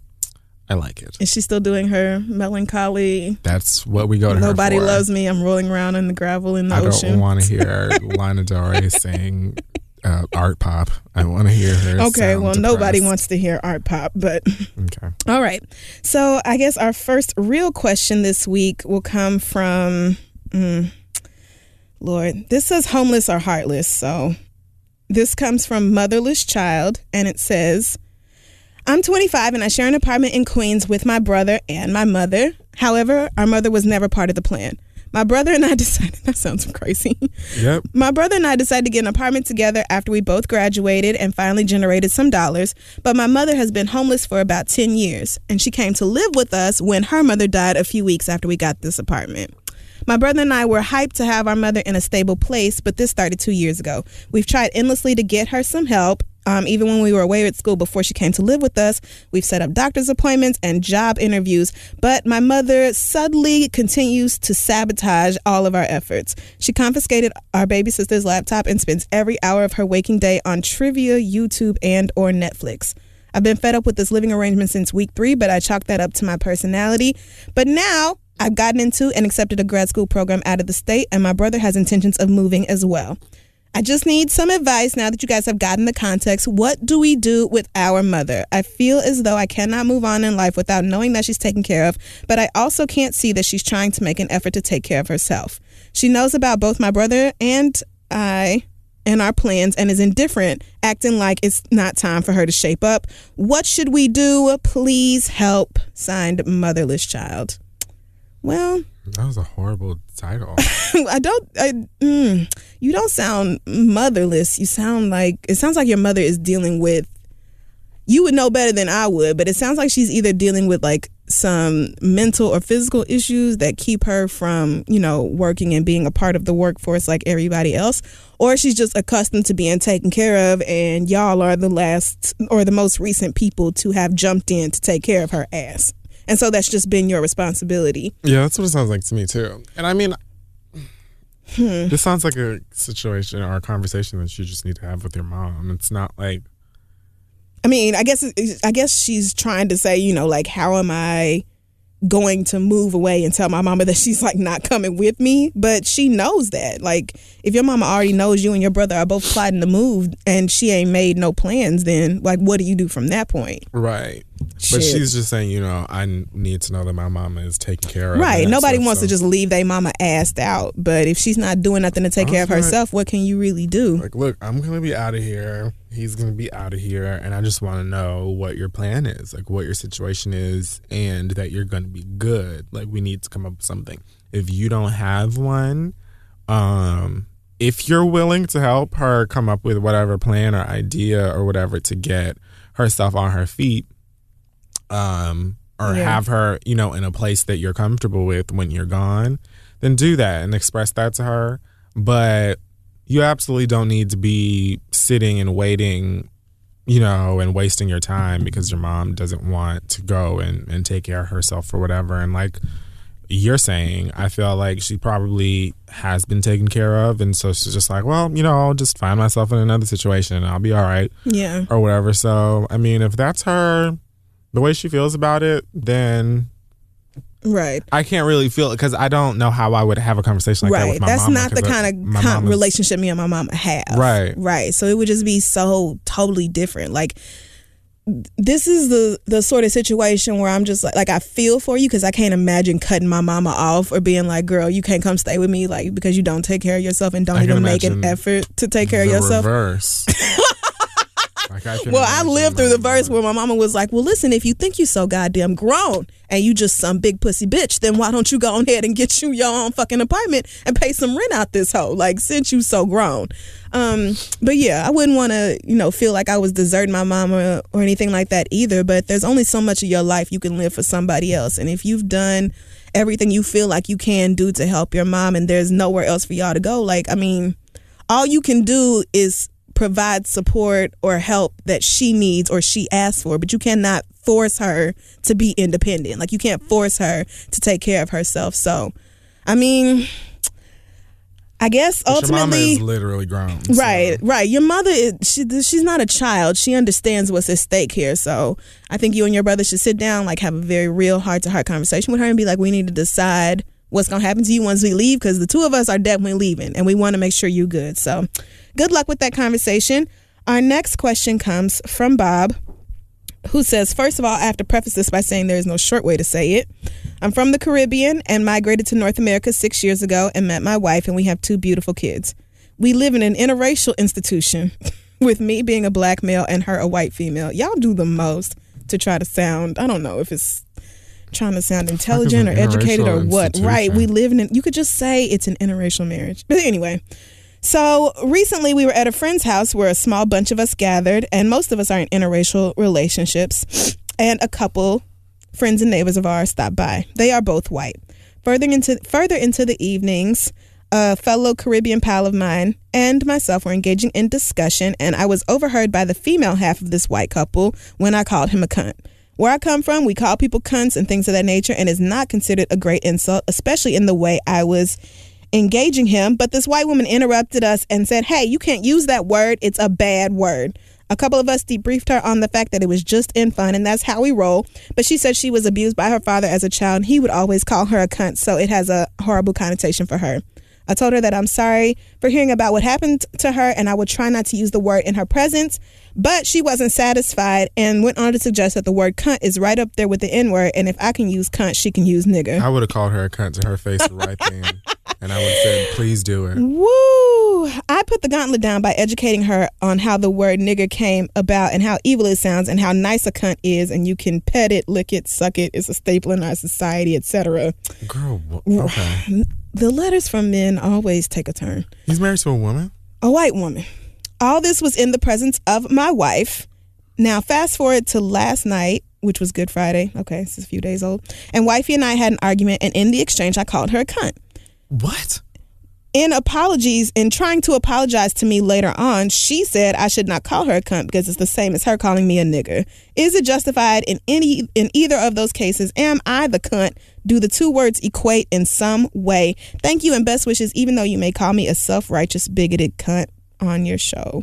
Okay bob. Fuck. well i don't think i was gonna call you a self-righteous bigoted cunt but i do think that you had a good point and then you lost it. Like so Bob's issue is that he's been calling, he's been using the word. No, I definitely have, was paying attention. oh, okay. I just don't. And first of all, I don't know of any straight men who use the word cunt like just like for fun. hmm But I'm like, you know what? Maybe he just has like friends that like make like dark jokes because I do. You know what I'm saying? And like in your circle of friends, you could do whatever because it's y'all and you get it or whatever. But Right. when he said he called his wife a cunt, I was just like, and then during an argument, Right. So, like, the first situation is one thing, but then he called his wife a cunt when they had an argument, and later she was like trying to have a conversation with him about this. Like, but you called your think that the own word- wife a cunt. why would you do that? I don't think that the word. I know that the words are not even close to being similar. Right. Like you can't do that.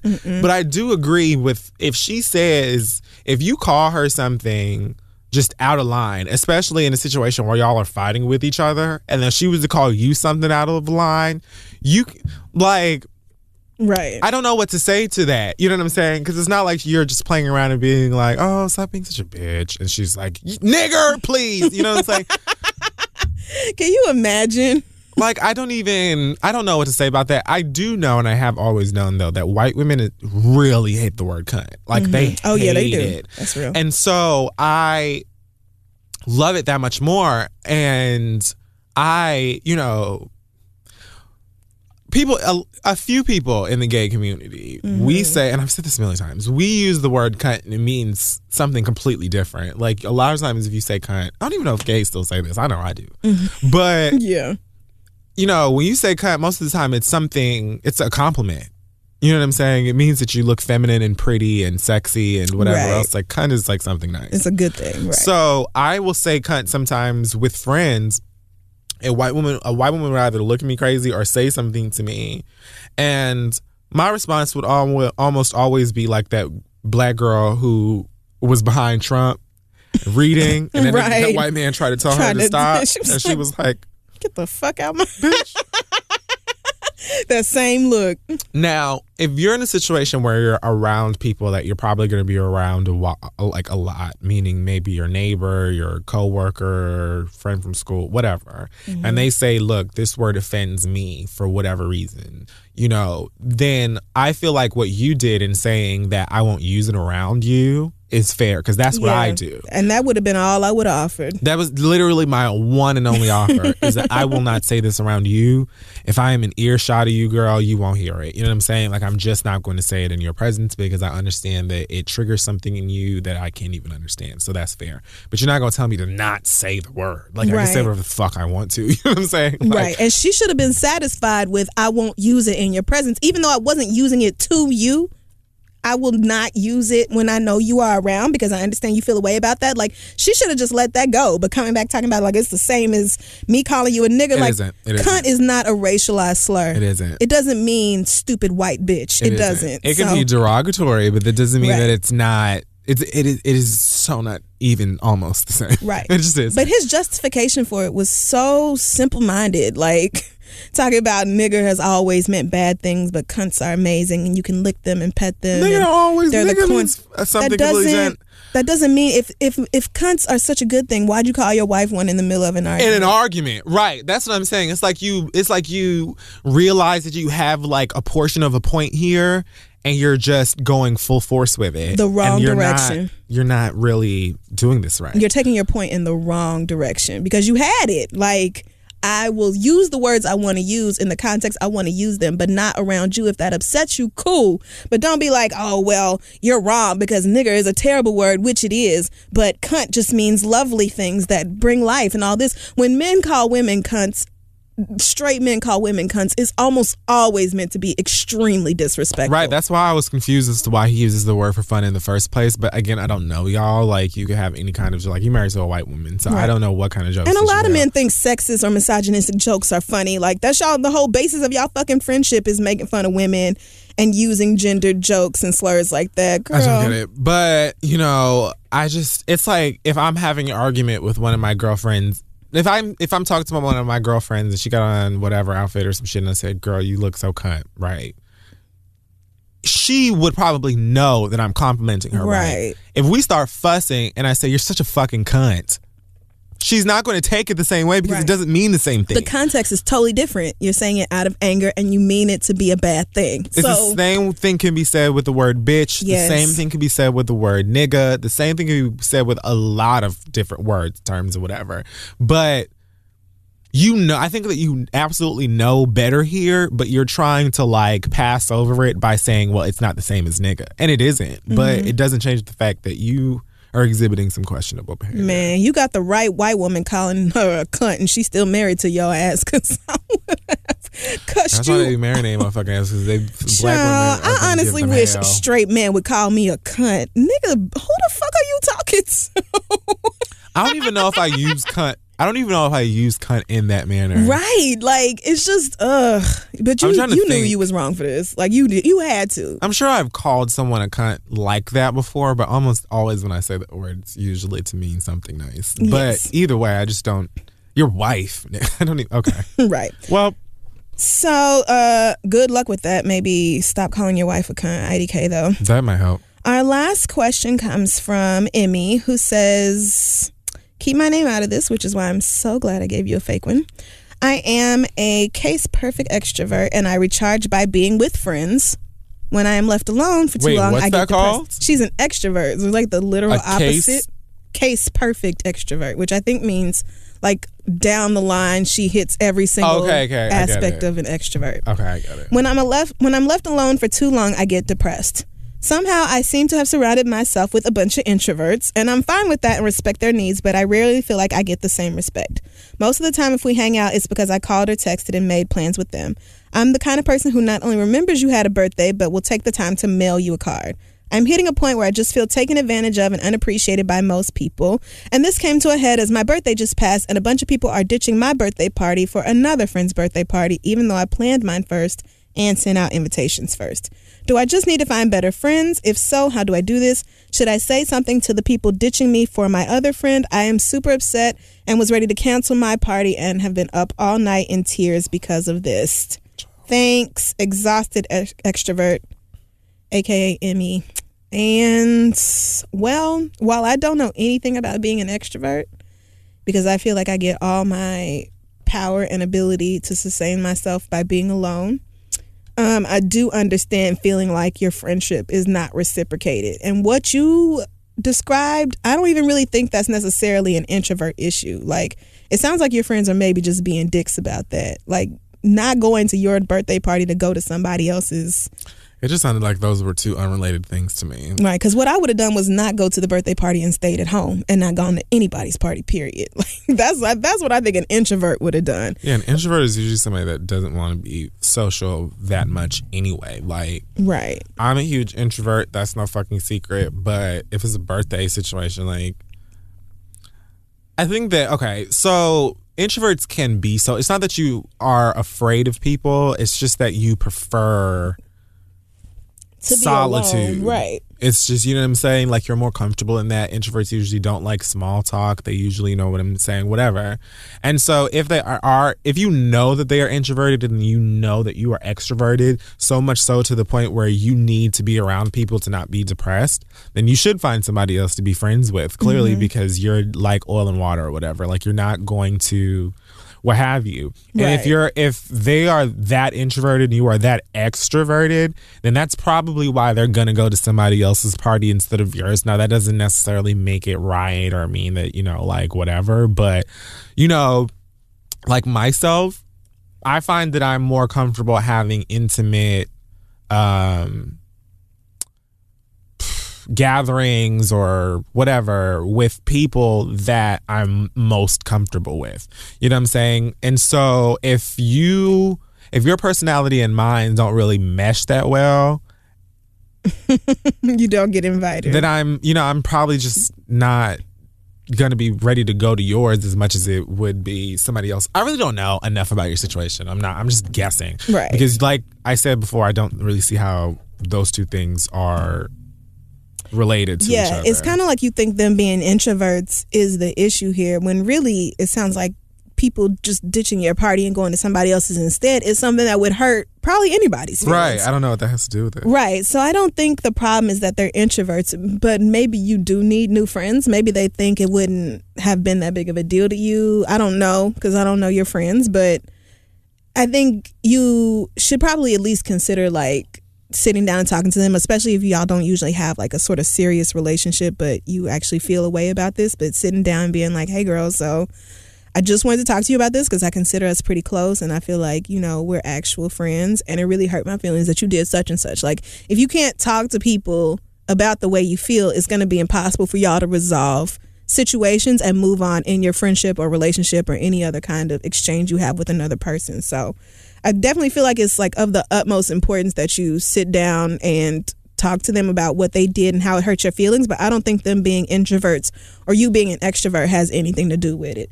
Unless your party was at like Chuck E. Cheese or some other hell on earth and the other person's party is like at the house and it's just weed and Netflix. Like, of course. girl, Right. Of course. That might be it. Like I don't know. Right. Maybe you really- planned like a day at Six Flags and everybody was like, holy God, I can't. The thought of being I around that many people for that long is just the worst. So talk to your friends. Good luck. Let us know how it goes. That's going to wrap up the listener letters. Send your questions to asktheread at gmail.com and we'll be right back. Keep It is brought to you by Hinge. Hinge is the dating app designed to be deleted. if you're really good at it, that is. I've actually met several really good friends through Hinge. I've used it, I can't believe this, over a decade now. Woof, what a life I've had. Well, you know what they've added within a decade of us being on Hinge is their new LGBTQIA plus prompts, which are designed to help queer daters better connect based on similarities, interests, and compatibility. Hinge Prompts helps you show off your full personality and connect with someone who appreciates you. Plus, these prompts were created in collaboration with GLAAD, so they are by the people for the people. Some of the prompts are the first time I knew I was gay was, mm, I was literally in the act of being gay, like hooking up with somebody when I admitted it. Denial is strong and hard in the Catholic Midwest. Mine was Tom Cruise's Vanity Fair cover, the shirtless one. You just turned to an imaginary camera and said, I'm gay. Yeah, I broke the fourth wall. You're like Fleabag.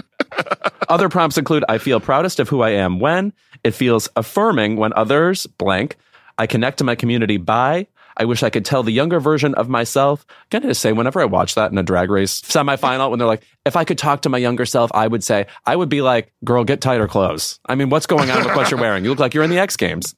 Other prompts include my chosen family is the best at, and gender euphoria looks like. Download Hinge and show off your full self using their LGBTQIA plus prompts today. Then find someone worth deleting the app for.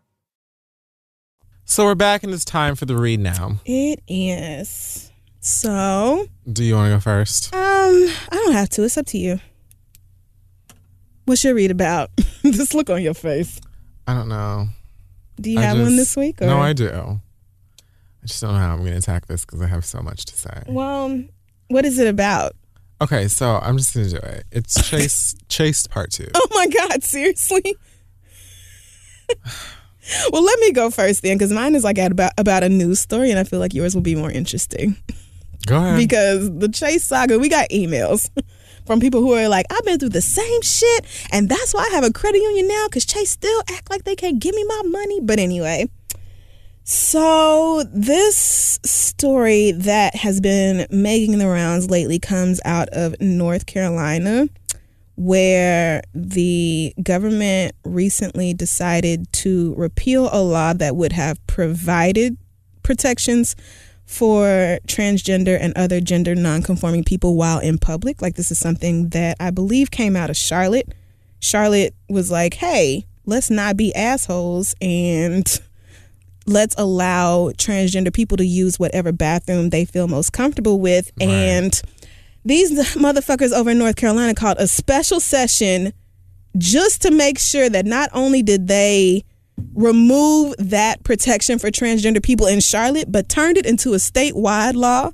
And then said, on top of that, like, we are going to make sure that children are included in this. Like, like they are, they are, schools are encouraging children to report when other kids are using the quote unquote wrong bathroom and all the rhetoric behind these different politicians and their justification from it. This has been like a huge push coming from the conservative right in this country is like, well, what we have to be concerned with like these women and you just never know if men will dress up in in skirts and go to the bathroom and just sit there and waiting to rape women and it's not safe for our kids in these bathrooms and all this other shit. And just like I feel like first of all North Carolina is getting a lot of flack because they they are probably the most recent state to have turned this into law, but it's been happening a lot, specifically in like cities that are more liberal in states that are not. Like Houston just had the same shit happen last year.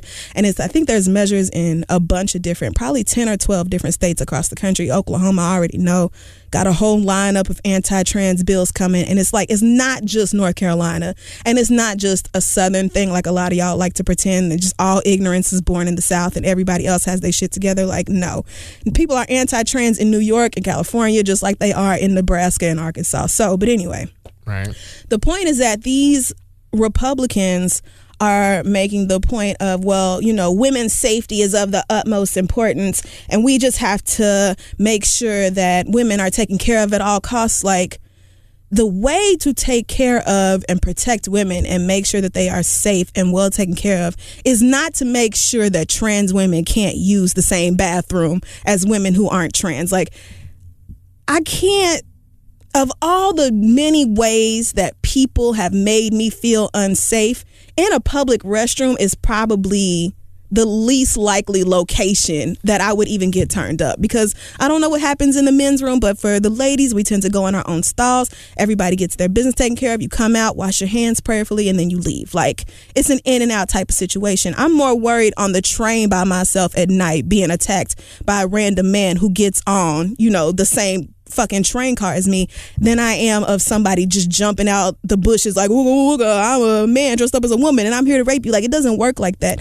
If y'all were really worried about women's safety, you would address the shit that is currently happening instead of using anti trans rhetoric as a defense for your bullshit. Right. Like, we're already dealing with 19 or 20% of women in this country being raped, like at some point in their lifetime. That's almost 20% Oh of women in this country having to deal with rape. Like, my nigga, one of the most egregious violations. Like, literally nobody thinks it's okay. And instead of being like, okay, well, listen, let's take a look at what kind of culture we've created that allows rapists to basically go out here and do this same sort of thing over and over again and never get prosecuted. And what kind of laws do we have in place and policies that prevent victims from coming forth? And why don't we have such and such? Like, why don't we have better security and better lights and like instead of coming up with practical ways to help women and increase safety and do things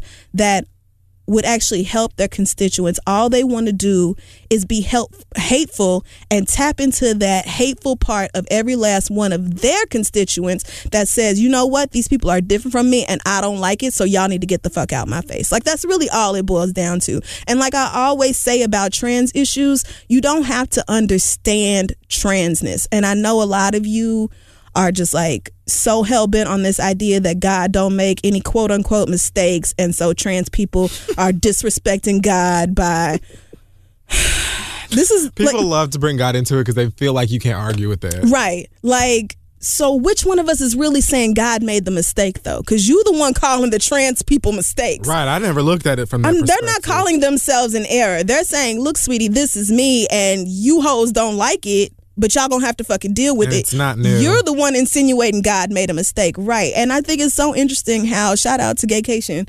Um, Viceland, they had a whole episode of um, in America last week, and the very first person they talked to was Stephen. And Stephen is a two spirit First Nations person. And Stephen started out the show basically cussing out these same people who feel like they can come and take parts of the culture and force their language and verbiage onto others, but then at the same time not really get them and not really be supportive of them. Like white people, the last ones can say something to native that can say something to Native Americans about like hatefulness or evil or committing like terrible acts against others because Stephen was like, look, we were all here chilling. It was a beautiful country before y'all got here. We have a people, they're called Two Spirit. Like, this is our word for these people. And we let them live in harmony. Like, this is the thing. It was across tribes. Like, across this whole continent where it's not like transness is something that was just discovered 20 years ago or niggas just developed it in the Ancient. 80s right like It's they just even old. downloaded this idea and this is something my brother used to say like he used to be so ignorant like this whole gay thing is brand new and people weren't really gay before the 80s like nigga read a book like you sound stupid right now I feel like you could guess and be better, have a better answer to that. Like, if just Native Americans could allow trans people, the word we use for trans, if they could allow their two spirit tribal members to just exist peaceful, and they saw beauty in that. They were like, you know, this is something special. This is something amazing. Like, look at this gift of a person God has given us. Like, they revered those people, and y'all are just the exact opposite and totally hateful and moved that hate into this continent. And so while you were busy killing them, like, but we don't have to get into all that. Right. The point is that these North Carolina legislators, as as shitty as they are, and shout out to everybody in the in the Senate, all the Democrats who just straight up walked out and they were like, "I won't vote for this trash." But as shitty as y'all may be, y'all not the only ones who are shitty.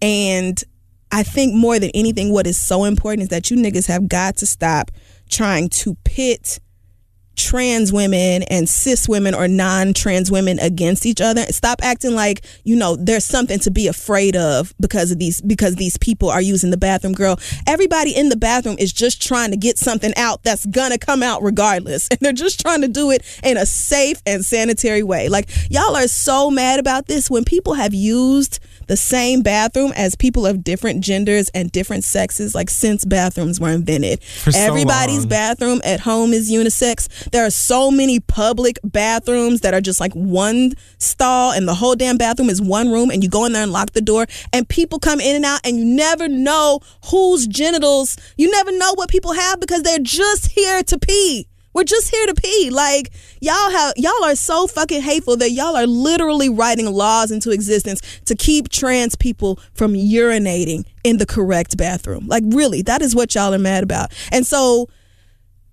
I what I'm just gonna wrap this up by saying don't let hatred be the justification for your bullshit. Like and and don't try to shroud it in some oh well we're just worried about women and we're just worried about children you're not worried about women and children if you were you would be worried about raising the minimum wage which they actually just blocked and made sure that no city in the state could ma- raise their minimum wage you would be worried about mothers being able to provide for their children. You would be worried about children having a safe and healthy learning environment, a home environment. You would be focused on education, but you're not really worried about the safety and wellness of women and children. You're I- worried about being hateful toward trans people. So fuck y'all for that. I literally just scrolled by a photo of Trump on some TV or somewhere, and the the headline or whatever underneath him as he's talking said Trump, and then a colon, and it's like um, women who get abortions should be punished. Oh yeah, I just saw the headline.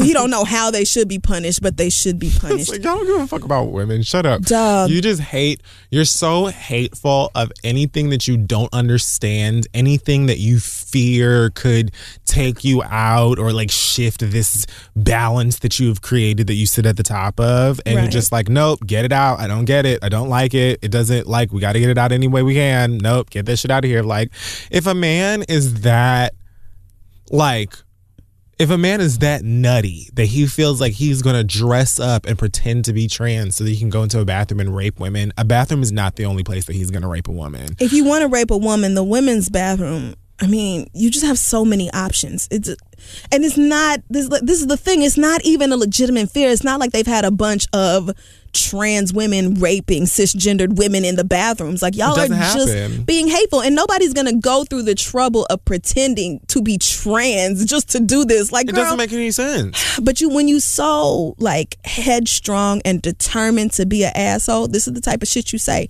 This is the type of decisions you make. So man, just fuck y'all. Okay, so listen, I am trying to get as much information as I can about credit unions and things of that nature because I'm almost like 100% sure I'm going to take my money out of Chase. Um, for a few reasons, but I'm just going to start with this story that I read yesterday. about a guy named Bruce Francis, whom I, I am assuming, you know what, I should Google him, but it doesn't matter. Bruce Francis is a guy who went to a Chase bank and he tried to, was it deposit a check? No, he was trying to transfer some money to his dog walker to pay for um, his pit bull being walked or whatever. On the note section, he wrote the dog's name, which is Dash. Oh God. The processors at the bank somehow believed that Dash was a sneaky way of him spelling a word that I'm not going to say because A, I don't know exactly how to pronounce it, and B, because apparently it's a derogatory term for people in ISIS.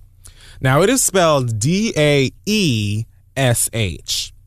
So What? I just learned about this this week, mind you. But Oh. apparently, Apparently, yeah, the Islamic State of Iraq. it is an uh, uh, like an acronym for that, right? Mm-hmm. But I guess people in ISIS or wherever they don't like the word. I don't even know if it's a derogatory term outside of that. It may be. I have no idea. But they don't like it f- um, because it's similar to other words, Arabic words that mean something like they don't like or whatever. So apparently, Oh, the word can mean to trample. Girl. and it could also mean something that means like uh I don't remember. I read it, but it just has like multiple meanings. Right. And they don't like it. So they um they somehow believed that this man just took the E out. And then the dash Oh my God. was the act he meant that word. I just made the connection. Are you serious? And so they believed that he was possibly laundering money to terrorists. Mm-hmm. My God. So what they just said, they stopped the payment, they froze his account, and they notified the Treasury Department Girl. saying that he could, like, he was a suspected terrorist. All this for $50? So keep in mind that I think I don't know if it was like the Australian Prime Minister, somebody in Australia, when they found out that this was like a um a derogatory term, they this just decided to take the word and they're they're just like, oh well, I'm gonna I'm gonna start using this word to to describe people in uh in ISIS. Mm-hmm. Like this is the name that I'm going to start using when I want to describe them because I have no respect for them because they're terrorists and this third whatever. And so my thing is like, okay, first of all, these are motherfuckers who are going around the world killing innocent people Yeah. just to scare you, just to piss you off, to fuck with you for whatever reason. And you feel like you American politicians have been doing this. Like white people are standing up Right. like if this is their version of nigga, then that's what I'm gonna call them because they're terrorists. It's like sweetie. So you feel like what you're gonna do to this group of people who are out here killing motherfuckers for nothing is you're gonna just piss them off even more. That A just to me doesn't make any sense. But Well. the fact that you would Oh, Jesus. The fact that you would stop the payment, freeze this man's account, and then call the feds and say that this bitch could be a suspect, like he's a, he could be a terrorist, my nigga, because he might have meant this.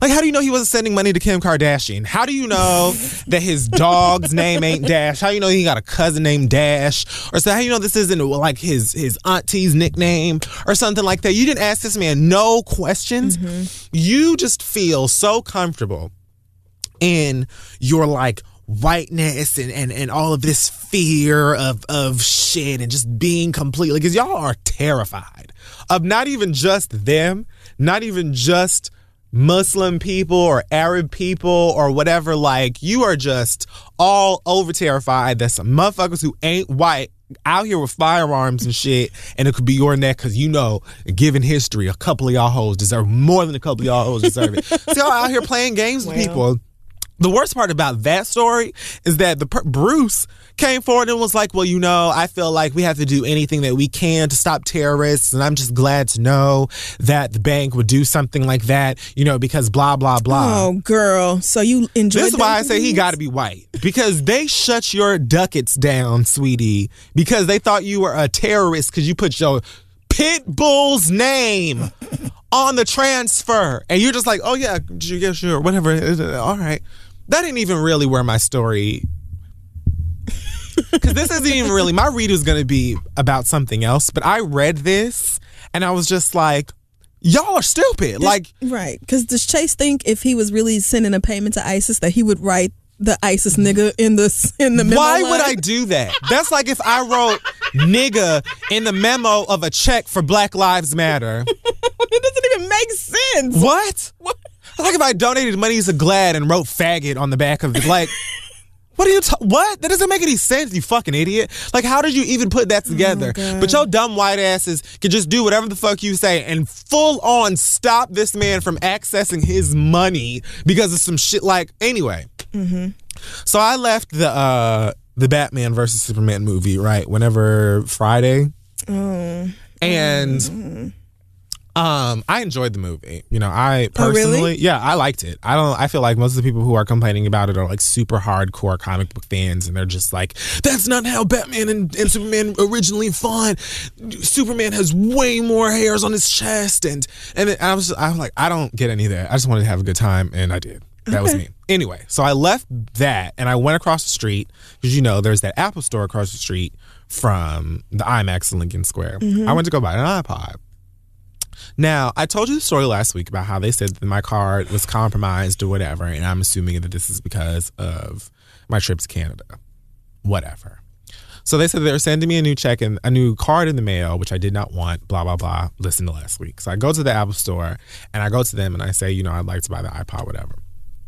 So my card's declined. So I just want to start by start. I just want to say that as a young black man, when you go shopping somewhere, especially if you're going to spend like over a hundred dollars or something like that, and your card is declined, even if it's the bank's fault, I want you to understand, folks that ain't black, how embarrassing that is. like, because if it were a white woman, I was told by AppleCare that I could, if it were her in the front, they would have just been like, yeah, your bank's probably fucking up. Like a couple of people usually um like black cashiers. Like even the guy who helped me at sex was black. And he was like you know ch- this happens all the time when people with chase cards come in here. Everybody else be looking at you like well i don't know if you want to do you have another card? No i don't have no other fucking card bitch. This isn't i know how much money i have. I ain't just coming here to spend. This is a debit card ho. Like i know how much money like i ain't coming here to play with you girl. I didn't think that you're gonna feel sorry for me and give it to me anyway. So it's just embarrassing and nobody wants to have to go through that shit. And so I have to call them now. Now, I spoke to three people during this phone call. The first person, now I don't usually like to judge people or say what their race may be based on their voices. Mm-hmm. The first girl, the first person I spoke to sounded like a white woman, like a middle-aged white woman. Either way, I said to her, "Listen, I'm in the Apple store. I want to buy an iPod. My card is not allowing me to do that. I would like for you to fix it so I can get out of this store. And I don't want you to say anything else to me. I want to buy this iPod and leave. Don't ask me no questions. Don't ask me. I put my credit card, my I mean my debit card number in the automated shit that I didn't want to talk to. You have my information. don't ask me anything else. Oh, I want to leave. Oh, she said, you know what? I'm gonna, you know, I'm probably gonna have to transfer you to the debit card department. I'm gonna make sure that they understand. Give me one moment. I said, Do you, girl? She put me on hold for all of 20 seconds and comes back with a guy who sounds like he may be Indian. Um, and so she says to him verbatim, You're on the phone with my name. She goes, He's just in the Apple store trying to buy an iPod. He wants to buy it so that he can get out of there and go home. and I appreciated that this white woman was like, She was like, I got it. Like, I get it. You know what I'm saying? She didn't re- ask me no questions. She didn't say nothing. She said exactly what I said to this man. She was like, Sir, you're on the phone with uh, Fabio, I feel like his name was. And that was her last call of the shift. She was ready to go. She was like, I don't want no problems with this nigga day. So she clicks. The first thing Fabio asks me, no, the first thing he says is, So you're in the Apple store trying to buy an iPod? I said, Look, look, look, listen, Oh, look. Don't ask me no questions you already know the answer to. This is how y'all get cussed out now. She sat here and I listened to her tell you that I'm in the Apple store. Why are you asking me a question where you already uh, you she just told you that? Like, look, I said, listen, I can't buy the iPod. I know I have the money in the bank because I know how much money I have. Fix and make it so that I can. Don't say nothing else to me. Nothing else. And so he's like, okay, I have to put you on a brief hold. Of course you do, girl. Do you?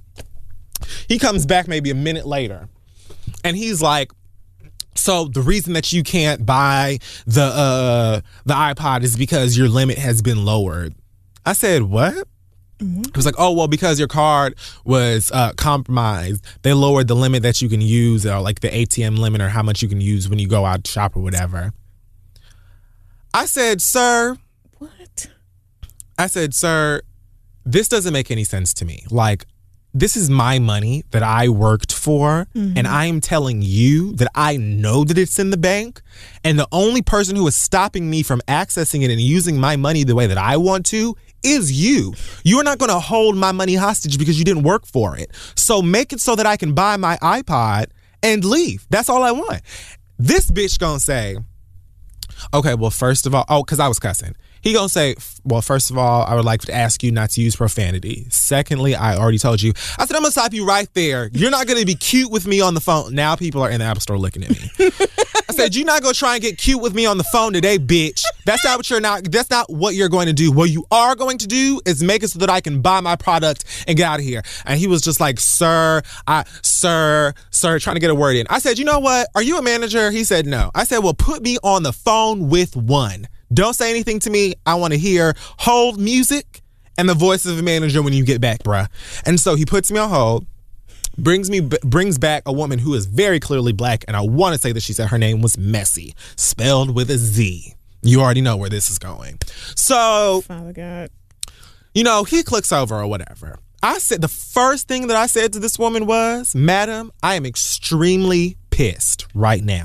I understand that you do not know me. I understand that we've never had a conversation before. I understand that you're probably just going to try to do the best that you can with your job. But I want you to understand that this is the umpteenth time that I have to call this fucking phone number over some bullshit with this goddamn card and me not being able to get my money. Mm-hmm. I would like to buy this iPod. I would like to leave. You are a manager. Do what it is that you can do because I know you can do something to make it so that I can buy this iPod. And then I said, when you once you have done that, then explain to me what it is that I can do in the future to make it so that I never have to call you bitch made rubber neck goddamn fuck face assholes again. Tell me what it is so that I don't have to do it.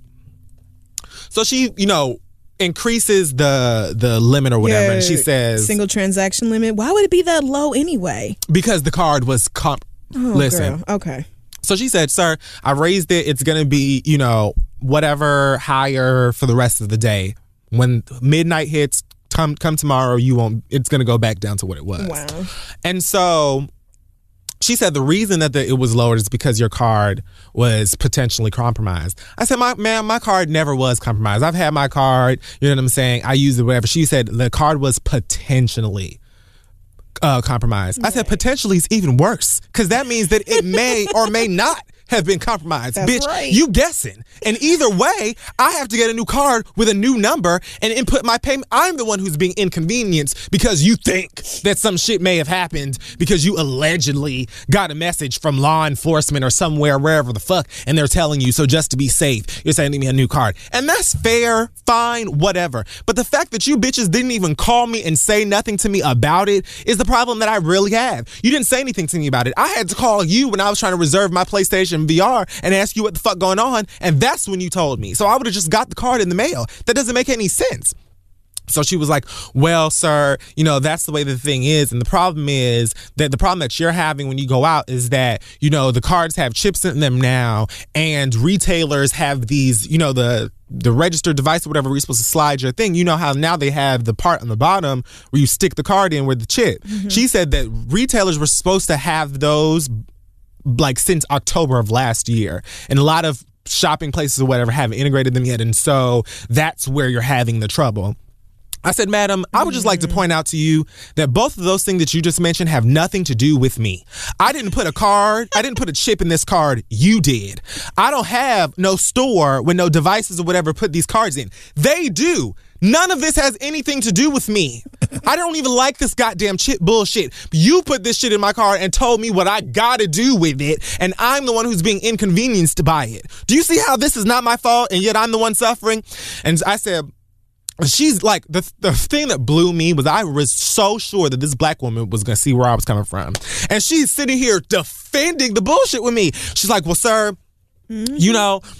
This- What we're simply trying to do is make sure that your money is safe and that you can access it and that people aren't trying to do whatever. You know what I'm saying? Like, if law enforcement contacts us and says that your car could potentially be compromised, we have to make sure that we shut it down so that you don't lose any money. Now, if that makes us an unrational bank, then I guess that Chase is just an unrational bank. I said, first of all, oh, Chase is an irrational bank. Unrational is not a word, and it is irrational for you to shut down somebody's goddamn card and not tell them nothing about it. And then also lower the limit on the card. The, since the mind you, the card, the limit's been lowered since you say it could have been compromised before you even sent me before I got my new card. Two weeks ago?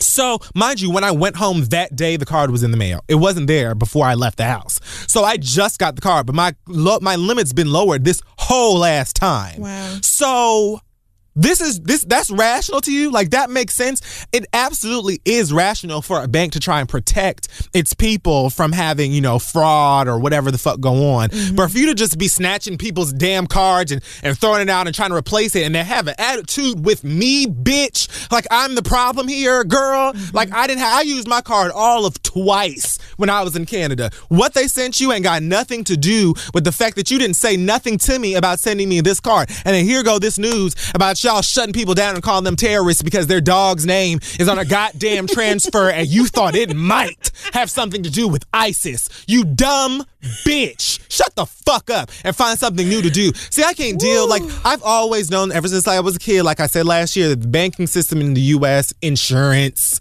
a lot of this stuff is all Oh, bullshit. And I could sit here for literal days and go on how all of that sh- shit is really all set up to fuck y'all over. I know that if I had one of your little platinum chase credit cards that you sending me mail over every single time I go to the bank, y'all trying to get me to get one of these cards. I know that if it was that shit, you wouldn't have had nothing to say to me.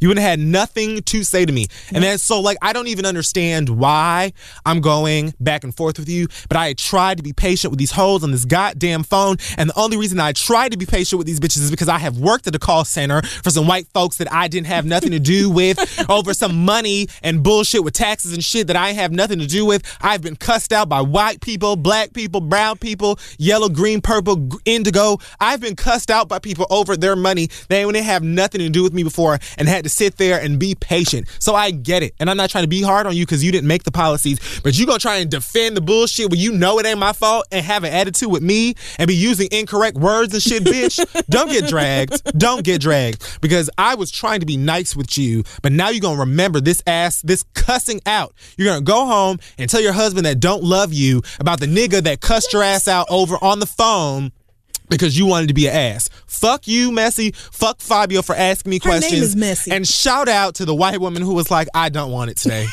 I just want for this man to go and plug in his shit, connect it to iTunes, and leave me out of it. I'm That's done. so real. Because like I feel like Chase her talking about, oh well, you know, we just want to protect you and make sure your money's not gone. They worried about them and how if something happened to your card, they would They be like- need to make sure they would that have my to money pay back is- all that exactly. shit. Right. They worried about their own pockets because if it was really about you, somebody from Chase would have called you and said, "Hey, sir, I don't know if you were in Canada recently, but it looks like your card may have been compromised. So here are the next steps." And them hoes knew not to do that because what did I do? I called you bitches before and I told you that I was going to be in Canada. For I told you that the time my flight landed Man. to the time that bitch took off again. so you knew I was going to be in Canada. You hoes are playing a fucking game. If you want to send me a new card, that's annoying enough. It in is. itself, that's aggravating. But the fact that you you have my phone number, you have my goddamn email address, you have my photographs, you have my goddamn social security, you have all of my information, Man. and you used none of it to say, so my my nigga, listen.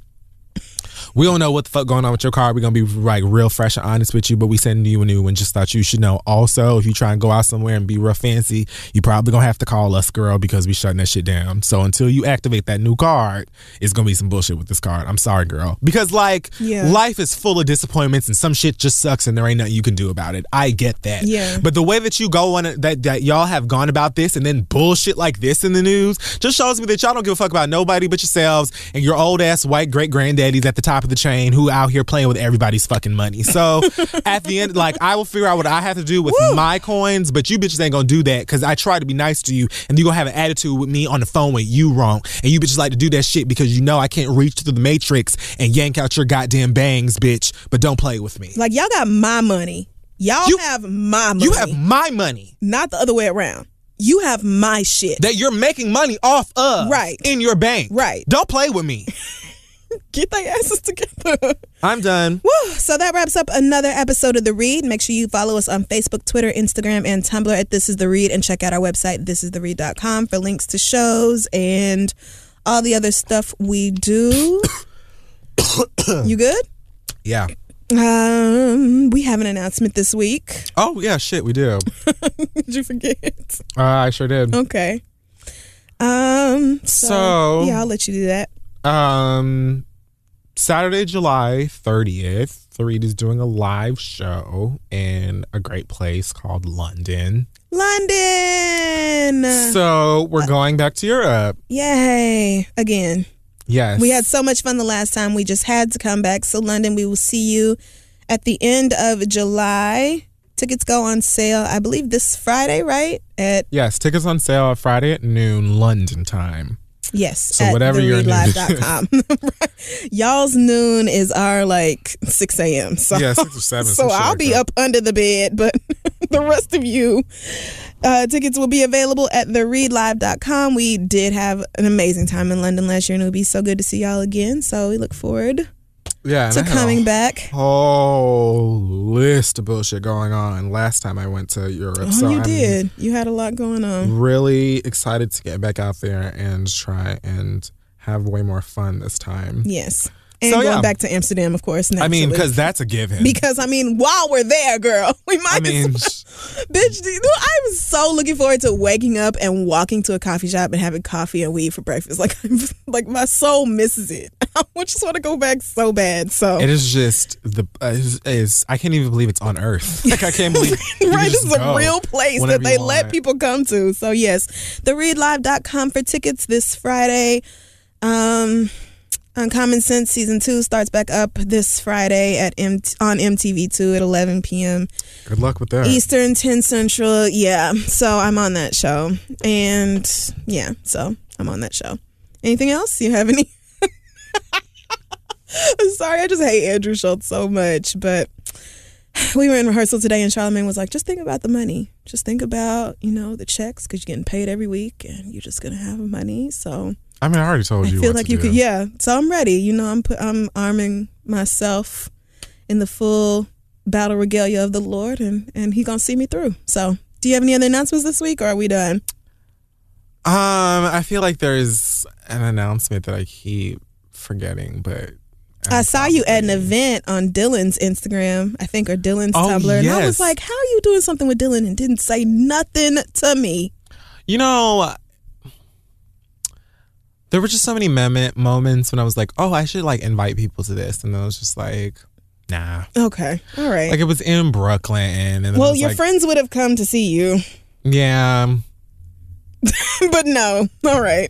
I was just like, I'm gonna have to ask them to come to Brooklyn, and niggas gonna be like, "Oh, oh, it's in Brooklyn." Oh, and then please. come, but then it's just You such trash. You just didn't want your friends there. You know we would have went to Brooklyn. No, I honestly didn't know if I was to be garbage or not. So listen, Dylan Marron and uh, he had a show called uh, White Men in Peril, and he did the the video series of like the every single word spoken by Yeah, a person of color. a person of color in all of these different movies. And so this was basically us redubbing uh, scenes from uh, a white man. We did Castaway, and so it was kind of us just redubbing all of these scenes from the movie. Um, and I think it's going to be up on like YouTube or someplace soon.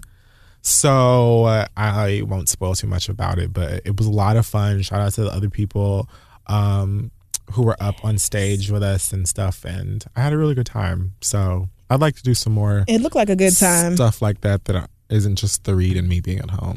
I should do other things. I mean, you get invited to do things all the time. I just don't go. but do you actually hear leave the about it. house? no, you don't. I feel like don't leave the house or read your email. percent of the time I never even knew, and then like the other five percent, I'm just kind of like, mm, I don't even know how Dylan got in touch with Don't you. Did he? Did he send some smoke signals? I think he sent a DM. And was like, oh hey, and it was like maybe a week and a half later when I actually read When you it, were like, "Oh, what's up?" and I saw it's you know I was just so ADD. I'm like, oh, I'll read that later, and it's like a week and a half later, and I'm just like, oh, I haven't read it, and then I read it, and I was like, I actually really want to do this, and luckily there was enough time. yes. Shout out to Dylan. He's always doing something dope. Super So- funny. So yeah, I mean, there you go. I All think I have anything else. So I guess we'll see y'all in London, and we'll see y'all next week. Oh, shout out to Dallas. We'll see you this weekend. Oh shit! Right, Dallas. we can't leave like that. We can't do Dallas like that. I mean, we got they're they're I really am excited to come to Dallas. My best friend is coming from Tulsa, and my cousin is coming. My cousin's so coming too. I'm very excited to come back to Dallas. I'm taking you and Asante to Big T's. We really going this year. We're gonna have to. Well, no, damn, we're not gonna have no time. Maybe that morning. Big T's is the bazaar in Dallas. I told y'all to swap oh meet right. where you can get gold teeth and Persian I think rugs it's and bizarre that you computers. call it a bazaar, but It's called a bazaar. It's like B A Z. I know Oh, what it- okay. So anyway, very excited to come back to Dallas and see y'all this weekend. So yeah, Yeah. that's it. alrighty. Bye. If a friend asks how you're doing, and you say, I'm okay. when the truth is, I don't want my problems to burden anyone. or you say, Hang it in there. because, If I ask for help, they'll just think I'm weak. then this is your sign to call, text, or chat 988 for free, confidential support. Anytime. You don't have to hide how you feel. Two guys drove to work. Neither guy wore a seatbelt. One guy got a ticket. One guy didn't. The same two guys drove home. One guy wore a seatbelt. One guy didn't. One guy made it home. The guy not wearing his seatbelt didn't. Don't risk it. Click it or ticket. Paid for by NHTSA.